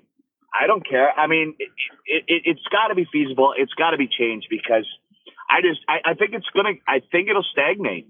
I, I really do. I don't, I, I don't know what their ratings are like. I haven't paid attention. I honestly haven't paid attention the last couple of years because it's just same thing over and over again. Pat Bennin, uh, guest co-host of the Roundtable. Uh, it is your turn for a topic. So, uh, what is on your mind in the world of sports? And we'll go to Butch for the first answer. Oh, I got to pick a topic. Ah, that's right. See, we're just putting you on the spot. you got me right on the I- I- it's like a press, so you just got to figure it out on the fly. I, apparently, I do. Um, I guess the big one for me, right? I, I like the NFL. I don't know if you guys are. Oh, we do. We do. But, but you know, I, I, the NFL is kind of intriguing to me right now. I, I'm curious who you guys think are probably the prohibitive favorites heading into the playoffs to make the Super Bowl. Butch, we already talked about the prohibitive not favorites, the Detroit Lions. Uh, your thoughts on Pat's topic? It's kind of hard. It's kind of hard indeed. Right, the rate of uh, these particular teams are performing right now, there, it's kind of hard to, to, to pick a good and a bad and the ugly there. But um, I'm looking at Buffalo right now, and also Pittsburgh. I'm looking at that in the East. I'm looking at on the West of the, the particular situation there, and and and we talking about the NFL East as well, which there's no definitive winner there. We know either Washington or Philadelphia or who shot John, who kissed Mary will get in there with an under 500 record maybe there. We don't know. But again, you got good teams like Arizona and them still fighting it out. But I'm, you know, Kansas City, you can't deny them because their their offense is so doggone good. I did look at their defense yesterday, and they almost got caught with uh, New Orleans kind of trailing behind. So it's very interesting to see how they do when this stuff gets to the point of playoff time, how they will react and how their defense will react there. But right now, Kansas City would be one of the teams that I would pick there. Um, can't leave out uh, a team like uh, Tampa Bay, which again the experience do reign there, but again, uh, sometimes I feel like a nut and sometimes I don't. Kind of an attitude that that team takes in there just just uh, doesn't hit it there. It's like we lost our guest there. Boy, I think these sensors maybe came in and knocked them off the air. We're going to take a break. We're going to reestablish contact with Butch Davis and Pat Bennin, and we will continue our roundtable coming up next on the Twin Sault's only local, regional, and national sports show, The Game, ESPN 1400. Everybody knows that H&R Block is the premier tax preparation group in the nation. But did you know that H&R Block offers year-round bookkeeping and business services that will help your small business cut costs, make profits, and streamline the business end of operations? From payroll and bookkeeping to expert tax prep and advice. See the friendly folks at H&R Block on I-75 Business Spur in the Michigan Soo. Call 635-5970. Put H&R Block to work on your small business. You'll be glad you did. H&R Block wishes the Hockey Lakers success.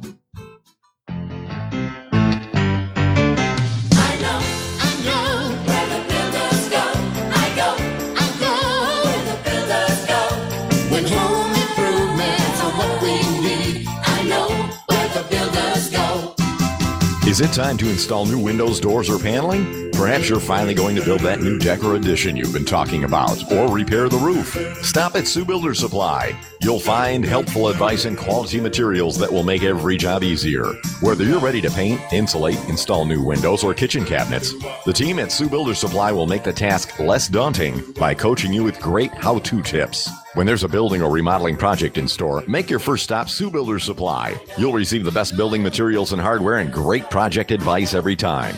Soo Builder Supply, helping you make your building and remodeling projects a reality. On Johnston by the Bridge in Soo, Michigan.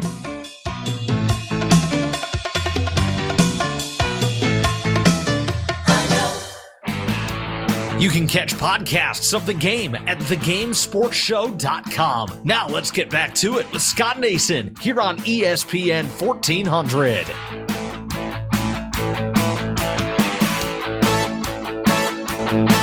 Welcome back to the game on ESPN 1400. Scott Nason with you. We have reestablished contact with Butch Davis and Pat Bennin. And uh, while we were reestablishing that contact, Pat asked if the question was the reason that uh, everything went kaplunk. No, it was the phone lines, Pat and Butch. So, Butch, we, we were right in the middle of your answer when uh, when we lost uh, you there for a moment. So, just uh, overall, just kind of recap uh, quickly as far as NFL favorites. What are you looking at? I don't know. I lost my mind. The train has officially gone off the rails. You know, it doesn't take much either. No, it uh, let me tell you, right now, just make it short and sweet there right now. You don't know who's going to be in it, and I, I kind of want to kind of lean here and lean there, but I'm not going to lean anywhere till they get the actual pick and who's going to be in this doggone thing uh, when the end of the season arrives. There, we know the Lions won't be there. but you know that's another show and another time. But again, I'm just going to wait till the end of the season there, ride, and then I can pick and choose who I think I can ride with. Uh, Pat and Butch, I'm fascinated right now with the AFC. I mean, you look at how things are stacking up, and the, you know this year the playoffs actually expanded a team. You very well could have a 10 win team not get in the playoffs, and that doesn't happen that often. I mean, right now the Baltimore Ravens, who have been playing very well over the last two weeks, uh, they wouldn't be in the playoffs if they started today. You have Miami ahead of them, and, and you just look at who is the favorite. I, I think you got to go with Kansas City. I mean, they're defending champs. They're 13 and one, but Butch pointed out, you know, they they do have uh, you know some weaknesses, but you know, there's just this whole conference is just you know Pittsburgh's still there. They're 11 and 2. Yes, they've lost two straight. They'll bounce back tonight. They're in the mix. Buffalo. I really like what I'm seeing out of Buffalo. The addition of Stefon Diggs to that team and what Josh Allen is doing is amazing. He certainly killed me in a couple of my fantasy football games, I might add. But then you got Tennessee there sitting at number four, 10 and 4. I mean, you look at Derrick Henry, and, and the Lions had no chance to stop him. They can't stop anybody, let alone Derrick Henry. I mean, that offense is good. Defense scares me with that team, but it's not just the rushing attack. Tannehill's playing well. They have some big weapons with Brown and and Corey Davis, how he's uh, turned out over the last few weeks.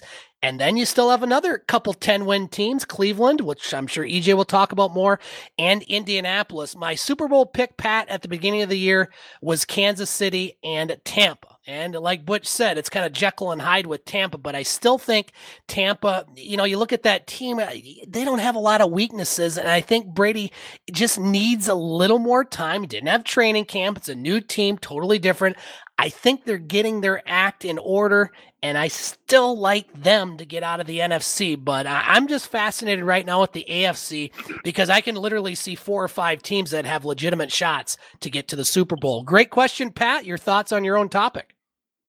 Well, I, I, I like everybody else, love the AFC the way it is right now. Um, I think until you beat Kansas City, they're still my favorite. I like the way Buffalo plays. My biggest concern with Buffalo is their lack of running game. I'm not sold on their running game. I know Josh Allen can run the football from the quarterback position, but I think when it comes down the stretch, you got to be able to run the football playoff time, and I question their running back ability. Um, so Kansas City's my choice there. And I think a team everybody's sleeping on in the NFC right now. And I think they have the MVP of the league right now is Green Bay. And I know it pains me to say it. yes, it does. I, I, I think Green Bay is, I, I think they're by far the best team in the NFC right now. I, you know, Tampa Bay's up and down and all over the place. I don't, I'm not a huge fan of, uh, the Rams or Seattle right now. I just, or New Orleans. I don't think the quarterback plays there. Uh, I just think Green Bay with Aaron Rodgers, you got Jones running the football. They've got Adams at the wide receiver. They've got a ton of weapons, and their defense is better than what people think. So my pick right now, I had to go with it. I'm saying Green Bay versus Kansas City. And unfortunately, I'm going to say the Cheeseheads in Green Bay are going to win the. Oh boy, that Alabama, Ohio State, Green Bay. Uh, this is a painful episode for you, Pat.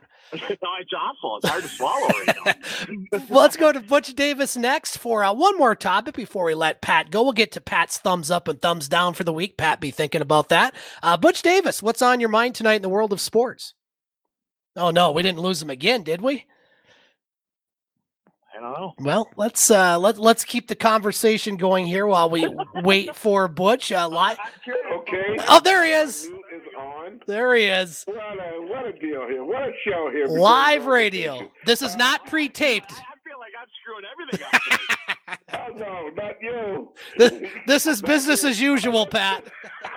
Let's talk about the MHSAA and the playoff system that uh, uh, that's going to get ready to continue there.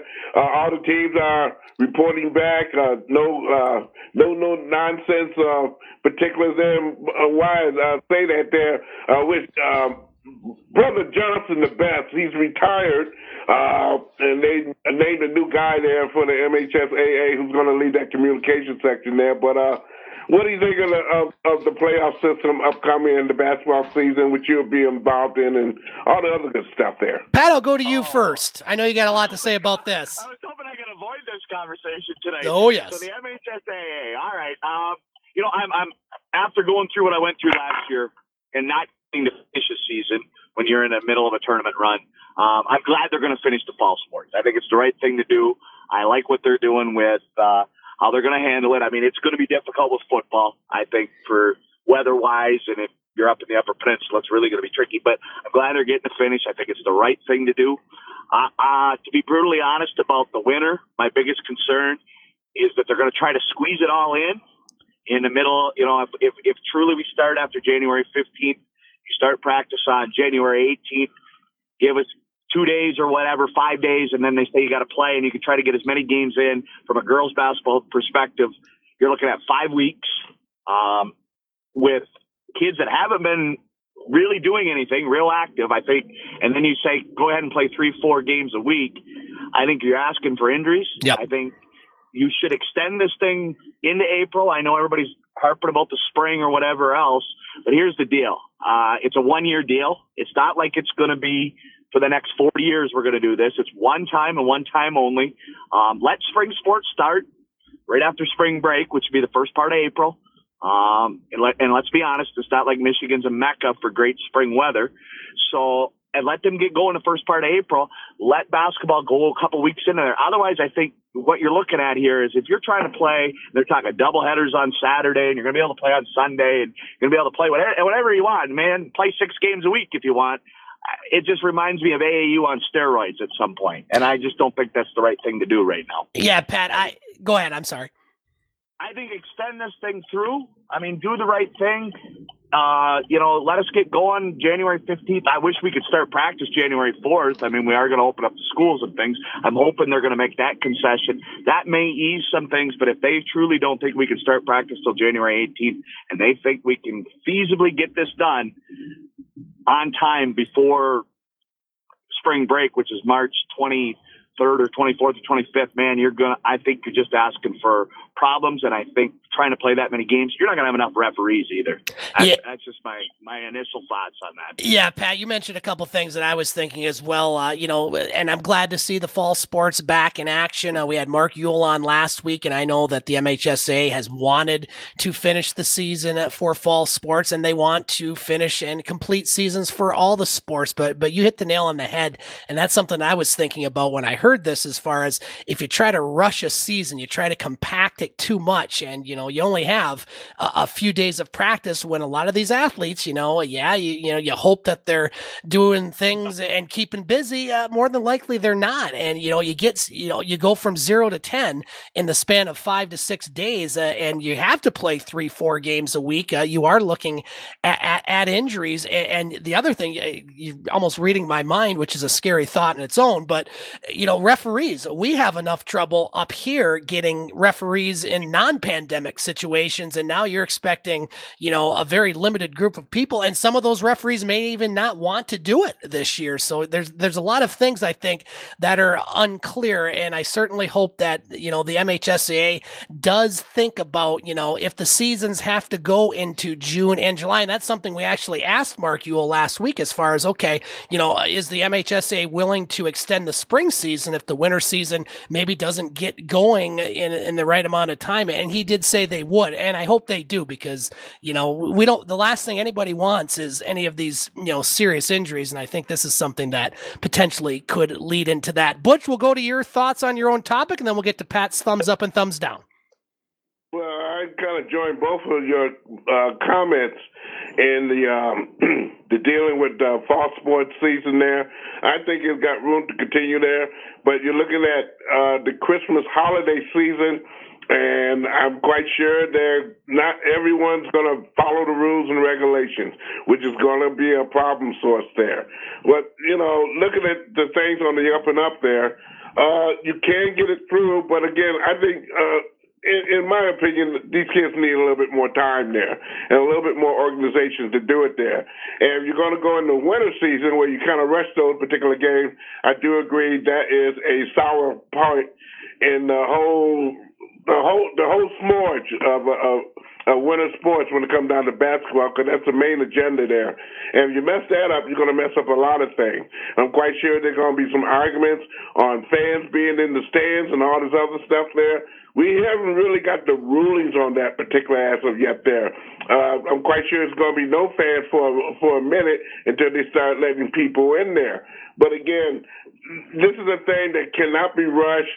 They they need to deal with this with a pair of kid gloves, not for my sake, not for money's sake, but for the children's sake and the safety of all the staff members who are involved in it. Well said, Butch. Uh, Pat, our guest on the roundtable, Pat Bennin, head coach of the Soo High Blue Devil girls basketball team. We'll throw it to you. Uh, do you have any thumbs up and thumbs down for the week? The floor is yours, sir what's the thumbs up, thumbs down I'm supposed to get on, on anybody that I thought was good or bad? A- anything you saw in the world of sports or even in general uh, that over the past week or weeks that uh, you liked and some of the things you didn't like? Well, I, I had two things I really liked. I, I, I, don't know if you watch it, but I'm a golfer. Oh, yes. I love that. I love the father son PNC. They mother daughter. I thought that that's a thumbs up. That's a great little little fun thing to watch. I thought it was outstanding watching Tiger and his kid play. I, that was a great big thumbs up for me.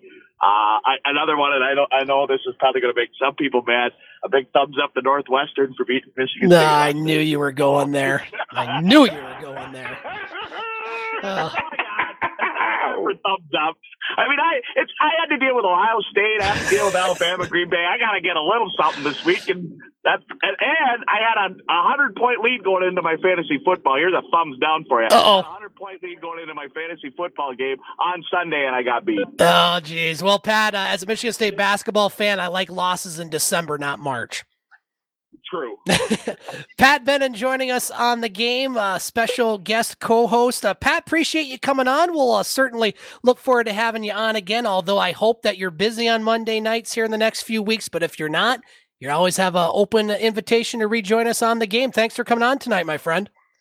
All right, thanks for having me. All right, that's going to do it for that's going to do it for the first half of the roundtable. We come back. We'll have the second half with Butch, myself, and EJ Russell, host of the hot seat, coming up next on the game here on ESPN 1400. Take the stress out of your gift list with a stop to Elite Sports Center. You'll find something for just about everyone. Shop the lineup of Tubbs snowshoes, boots, base layers, outerwear, and so much more at 20% savings. Socks make the perfect stocking stuffer, and they're 20% off too. Remaining ladies' clearance clothing is an amazing 75% off. Santa's helpers are on hand, ready to help you with gifts for your favorite hunters. Shh, don't tell Rudolph. Lates is open Tuesday through Friday from 10 to 6 and Saturday from 10 to 4 on the I 75 Business Spur in Soo, Michigan. Closed Sunday and Monday. Happy holidays from everyone Leeds. Looking for a good pre owned car, SUV, or truck to get you through the coming winter? See the great selection of used vehicles on the lot now at Soo Motors. More than 25 SUVs and 20 or more cars and trucks are available for the huge year end savings program. Lots of escapes priced to sell, Explorers, Edges, F 150s, and there are nine sedans on the lot. If you want new wheels this winter, see the sales staff at Soo Motors today. Soo Motors on Three Mile across from Walmart in the Michigan Soo. Hi, this is Scott from Parker Ace Hardware. At Ace, we make painting a simple pleasure. Ask one of our friendly, knowledgeable Ace associates about our Ace Royal paint, a high quality paint at a price you'll love. You'll find Ace Royal paint starting at an everyday low price of just $19.99 a gallon. It's another reason why, from a simple start to a fabulous finish, Parker Ace can help make your next painting project perfect. Parker Ace, the helpful place. Stop by Parker Ace Hardware. We're looking forward to serving you real soon. Stop by Parker Ace Hardware at 819 Ashmun, downtown Soo, Michigan.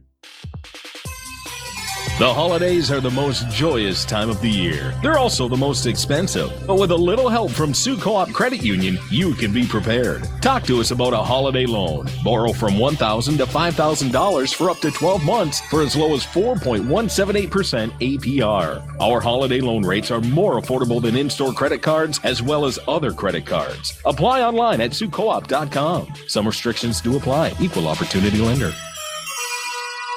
Since 1916, a lot of independent agents have recommended auto owners insurance, and a lot of parents have taken that recommendation to heart. So have a lot of their children, and grandchildren, and great grandchildren.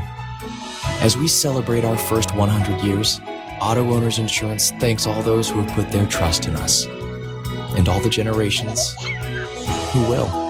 Visit Madigan Pingatore Insurance Services today on Water Street in Soo, Michigan, or at madiganpingatore.com. Let's get back to the Twin Sault's only local, regional, and national sports show. Let's get back to the game on ESPN 1400. Welcome back to the game on ESPN 1400. Scott Nason with you as we continue the roundtable. Want to thank special guest on the roundtable tonight, Pat Bennin, head coach of the Soo High girls basketball team, for joining us. Did a great job.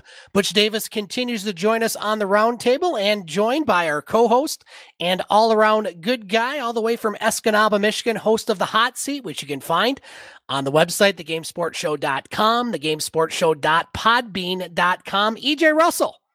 Yo. How you doing on this Monday night, sir?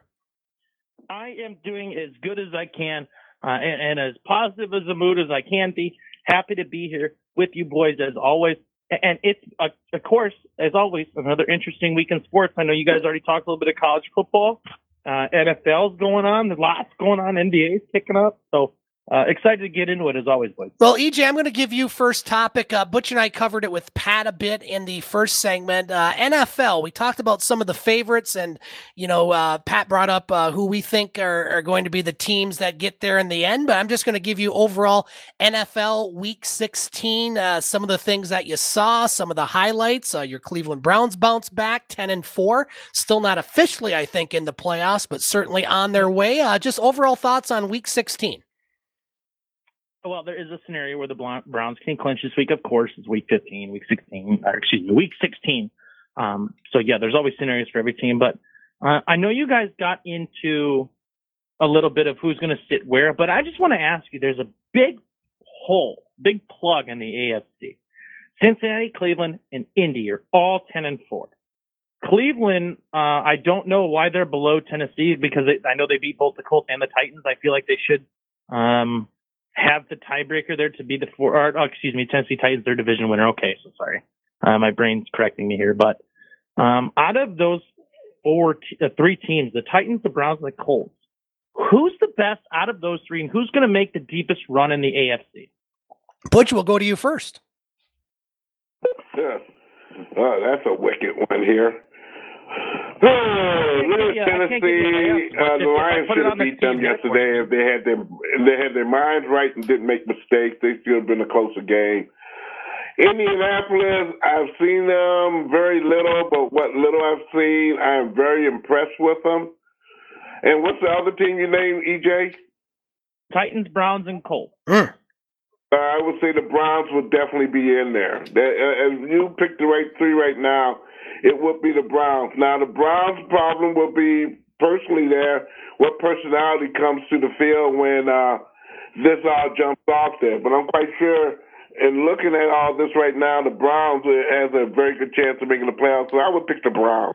That's a very good question, EJ, and a tough one because I think there's cases to be made for each team. I guess the one I would leave out first, and, and it's a team that I've just been doubting all year long, and yet here they are, 10 and 4. It's in the Colts, exactly. I mean, they're certainly finding their running game. Uh, you know, the defense is good, maybe not great, but good. And, and you're seeing, you know, Philip Rivers, uh, you know, T.Y. Hilton's back in the mix. We haven't talked about him much. And, you know, that all being said, I, I think they are third on my list. And Tennessee and Cleveland, I got to go to the tiebreaker, which is head to head. And Cleveland won that game. And I think where the difference is in that, I mean, they both have outstanding rushing games. I think maybe Tannehill is a little better than Baker Mayfield, but not much. I think it's the defense that swings me towards the Browns. I mean, obviously they played the Giants and Colt McCoy, but they only gave up three points, and Cleveland's defense won me my fantasy football semifinal. Thank you very much.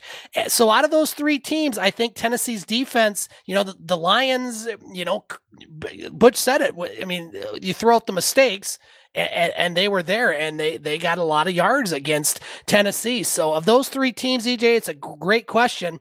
I'm going with your beloved Cleveland Browns. I might be the only person here that doesn't like my Browns as the best of these three teams. You know, Tennessee's got a big matchup going into Green Bay this week. Uh, Indy is squaring off against the Steelers. The Brown got a cupcake matchup against the Jets, I believe it is. So that should be an easy win for a team that finally found a way to get into the win column, although finding a way to also uh, jet their season away and lose an opportunity to Trevor Lawrence, uh, probably. What are you just- doing, Jets? like I no. Here's the thing: like you, you play to win the game. And restore, and, I, and one of the announcers said this is a quote, and it absolutely did. This is holds true. it restores my faith in football and the fact that guys want to win when they're on the field. Absolutely. And that's what's most important. The, the Jets found a way to win a football. You know, Tennessee's got a real tough matchup against Green Bay. Indy versus Pittsburgh is what's really going to tell me because I think Green finds a way to beat uh, Tennessee this week. Uh, I think Aaron Rodgers is having an incredible uh, borderline MVP season.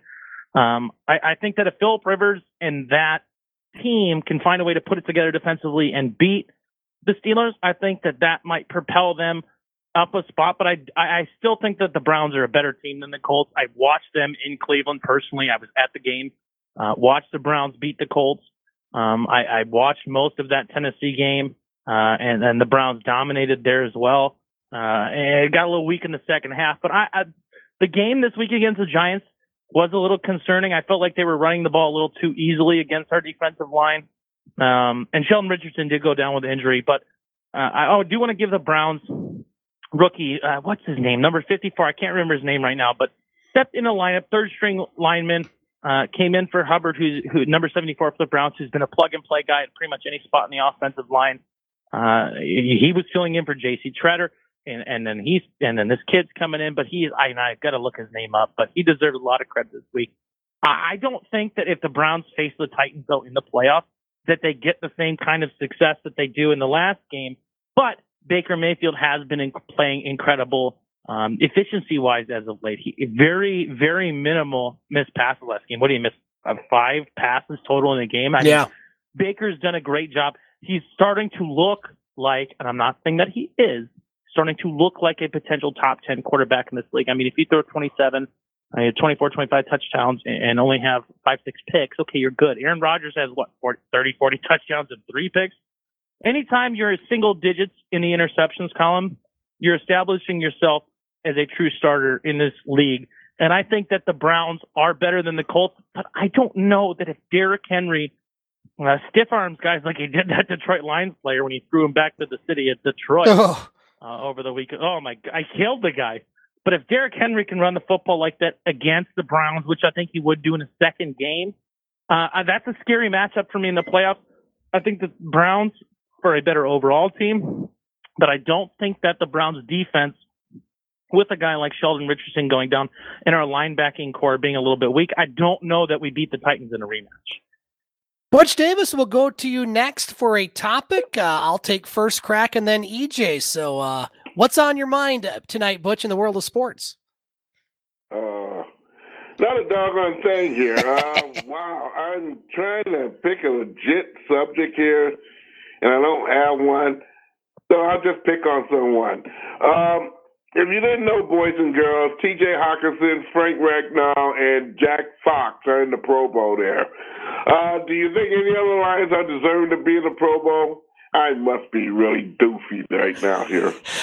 Well, I will say that Hockenson and Fox certainly deserve to be in the Pro Bowl. I mean, Hockenson, I think, has been the biggest uh, quiet surprise for the Detroit Lions. I mean, he's putting up some big numbers. I think he's, you know, just behind uh, the Travis Kelce's as far as that. And, you know, there's a lot of pressure on him last year and, and it didn't quite perform, but I think he's fitting in pretty nicely with that offense. And with Fox, I mean, obviously that's been the biggest highlight for the Detroit Lions is, is, is their punter, and I think he's still number one in the league. Although it didn't help their special teams coach who got fired today and kicked out of Sun Town by sundown. But uh, as far as other players, Butch, that deserve to be on the Pro Bowl for the Detroit Lions, uh, none come to mind. I mean, you know, this is a team that's underachieved, and and I just I just don't see cases not seeing the entire roster.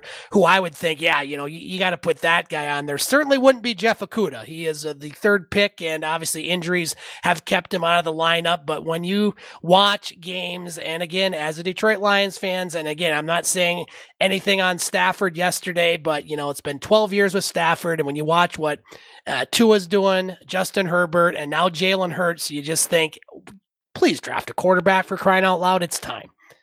EJ Russell, your thoughts? Uh, TJ Hockenson is the statistically, at least fantasy football wise, is the fourth best tight end in football this this year. Absolutely, he he deserves to be in the Pro Bowl, in my opinion. This is also a year where the tight end position is underperformed outside of a guy like Travis Kelce.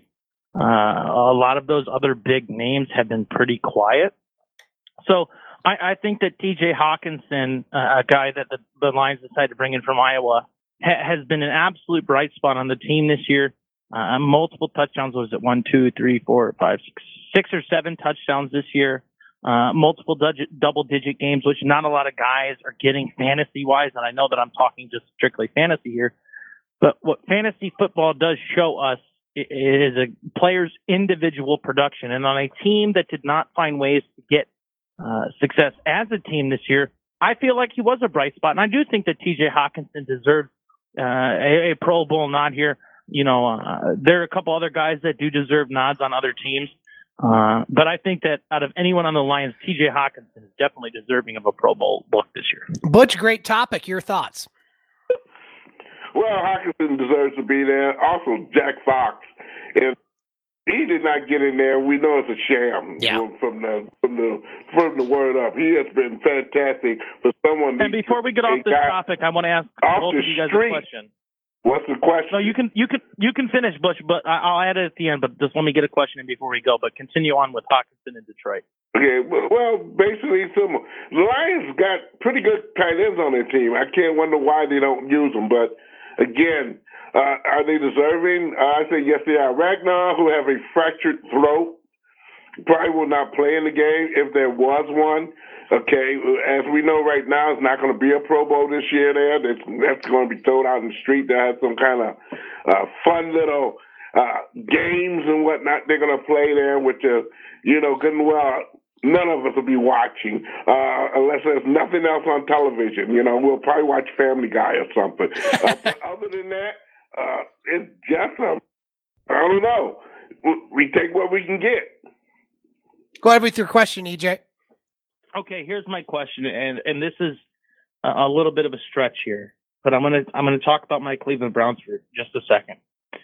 Um, if the right players make it into the playoffs and make deep runs, is there a way that Baker Mayfield finishes this season and ends up in the Pro Bowl? He's been very efficient these last few weeks. Okay, yes, he goes to the Pro Bowl. Yeah, without no reservations. Yeah. Right now, he's uh, he's uh, he's he's led that team when no one else was leading it there. Uh, if there were problems, he was not one of them this year. Uh, he did what he, he should have been doing when he first got there. He ignored the noise and all the other reservations and stuff there, and he's been a model citizen in Cleveland since he's now uh, got a new coach in there who's not going to take his foolishness, and he's performed very well. Yes, he deserves to be there. Yeah, I mean, Josh Allen and Patrick Mahomes, I would put ahead of Mayfield, but you can certainly put an argument for him. And Ben Roethlisberger might be in that argument. And Ryan Tannehill, uh, you know, between those three, you know, Mayfield gets that team 11 and 5, 12 and 4. Absolutely. He deserves to be in the Pro Bowl. Gentlemen, let's take our final break of the show. We come back. I have an interesting topic that I'm looking forward to bringing up, all coming next on the Twin Sault's only local, regional, and national sports show, The Game, ESPN 1400.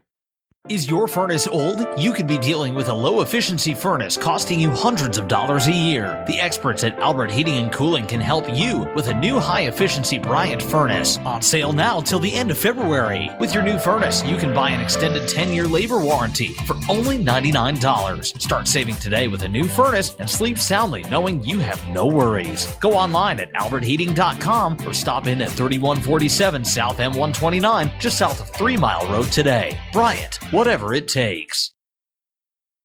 Picture this. It's Monday afternoon and you're at Domino's buying a large three topping pizza. You give the Domino's employee $7.99 plus tax, of course. Now, picture this. It's Friday and you're at Domino's buying a large three topping pizza. You give the Domino's employee more than you paid Monday. You feel bamboozled. But then you hear this. Domino's extended its $7.99 large three topping carryout deal to all day, every day.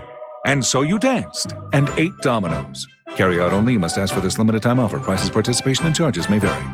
For the safety and health of the communities we serve and our employees, our Central Savings Bank lobbies are now open by appointment only. CSB's drive ups are open to serve all of your banking needs. Remember, you can always use mobile banking, internet banking, our 24 7 access line, and ATMs. You can also give us a call at 906 635 6250 to transfer funds. Ask what the CSB family can do for you. Ask what we can do for you. For the safety and health of the communities we serve and our employees, our Central Savings Bank lobbies are now open by appointment only. CSB's drive ups are open to serve all of your banking needs. Remember, you can always use mobile banking, internet banking, our 24 7 access line, and ATMs. You can also give us a call at 906 635 6250 to transfer funds. Ask what the CSB family can do for you. Ask what we can do for you. From the CSB family to yours, Merry Christmas and Happy New Year. You can catch podcasts of the game at thegamesportshow.com. Now let's get back to it with Scott Nason here on ESPN 1400. And welcome back to the game on ESPN 1400. Scott Nason with you. We're continuing to be joined by Butch Davis and EJ Russell on tonight's roundtable. We got time for one more topic, gentlemen, before we get to our thumbs up and thumbs down. And uh, this is an interesting one I came across last week. Uh, EJ will go to you first. Uh, last week, the United States Supreme Court, they have decided to hear a case challenging the legality of NCAA rules restricting compensation for college athletes. Legal issues aside, the policy case for abolishing these rules many people think is very strong. Uh, the Supreme Court decided to hear NCA versus Alston, a case challenging the legality of NCA rules, barring most compensation for college athletes. So the Supreme Court is going to take this up, and basically it means is it unfair or is it uh, uh, illegal or, or, or would it be legal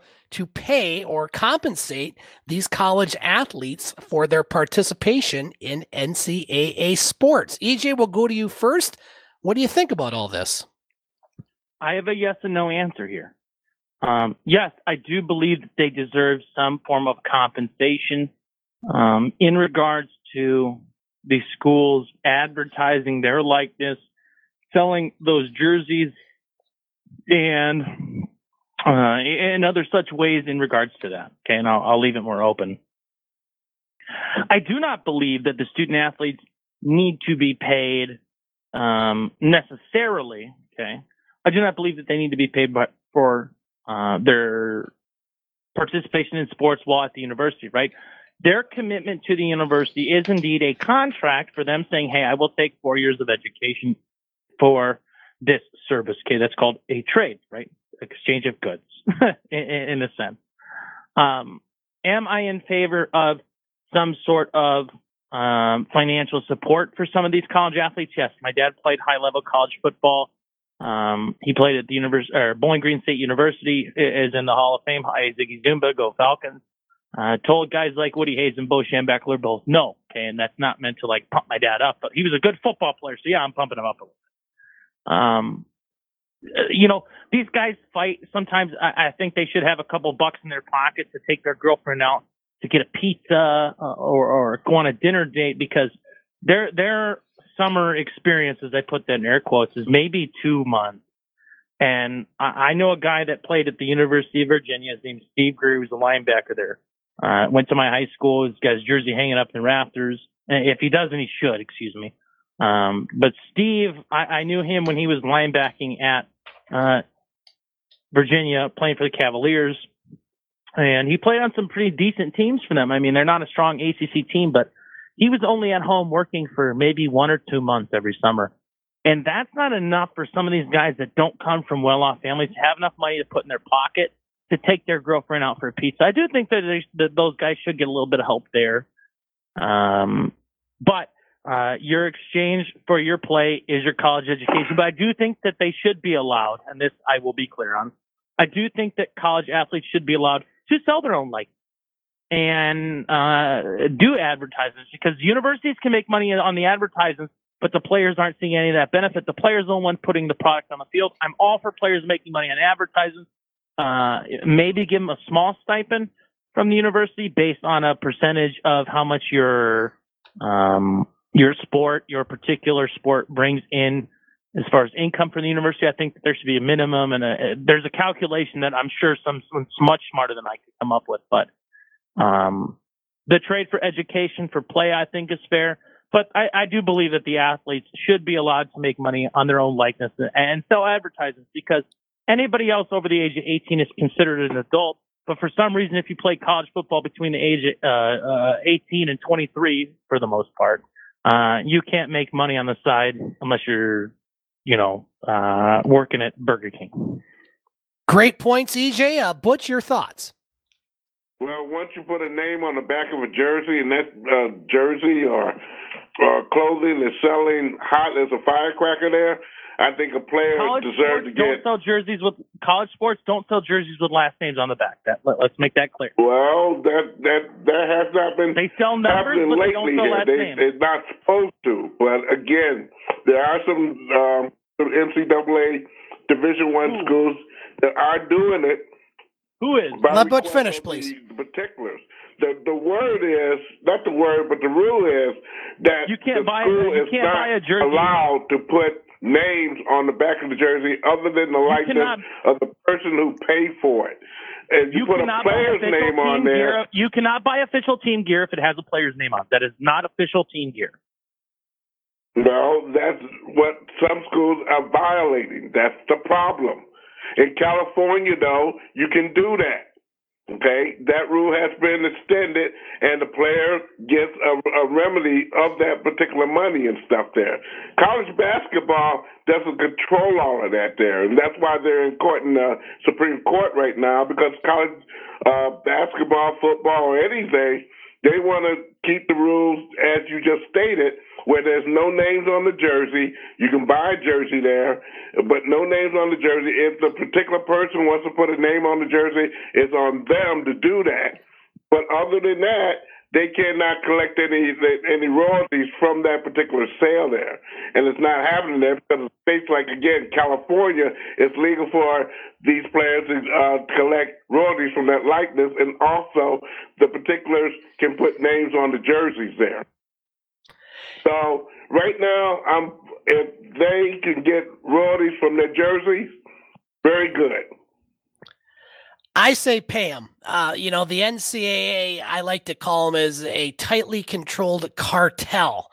They get I a want a, I want a shot at the end. Here. All right, you'll get it. Let me finish my point. You know, it's something that you know the NCAA generates a lot and lot of money, and they make a lot and lot of money. Whether it's uh, a jersey, the likeness, or just the fact that so many of these athletes come from very low income families, and and and I I agree that you know they are getting a chance to play um, you know c- you know college basketball, college football. They are getting a scholarship, but there's so much money out there that these athletes need to be compensated. I hope the court takes a good look at this, and I hope that they allow proper compensation. One of the arguments from the NCAA is, well, you know, they're going to get those, um, you know, they're going to get a chance at that when they turn pro, but the majority of college athletes don't turn pro and, and, and that the problem you know you, you can limit you can limit scholarships you can you can do this you do that but the ncaa has a ton of money and some of that should go to the people that are making the money for the ncaa and the high salary coaches and the administrators and the boosters and everything else.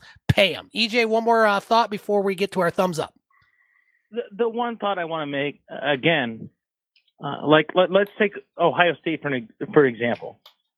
Any Ohio State bird jersey I ever buy is always going to be Ohio State the number two, either in red or in white. And the reason I buy that jersey is because Malcolm Jenkins was my favorite Buckeye ever. Defensive player, uh, a, a well-spoken activist, uh, defensive leader. Okay.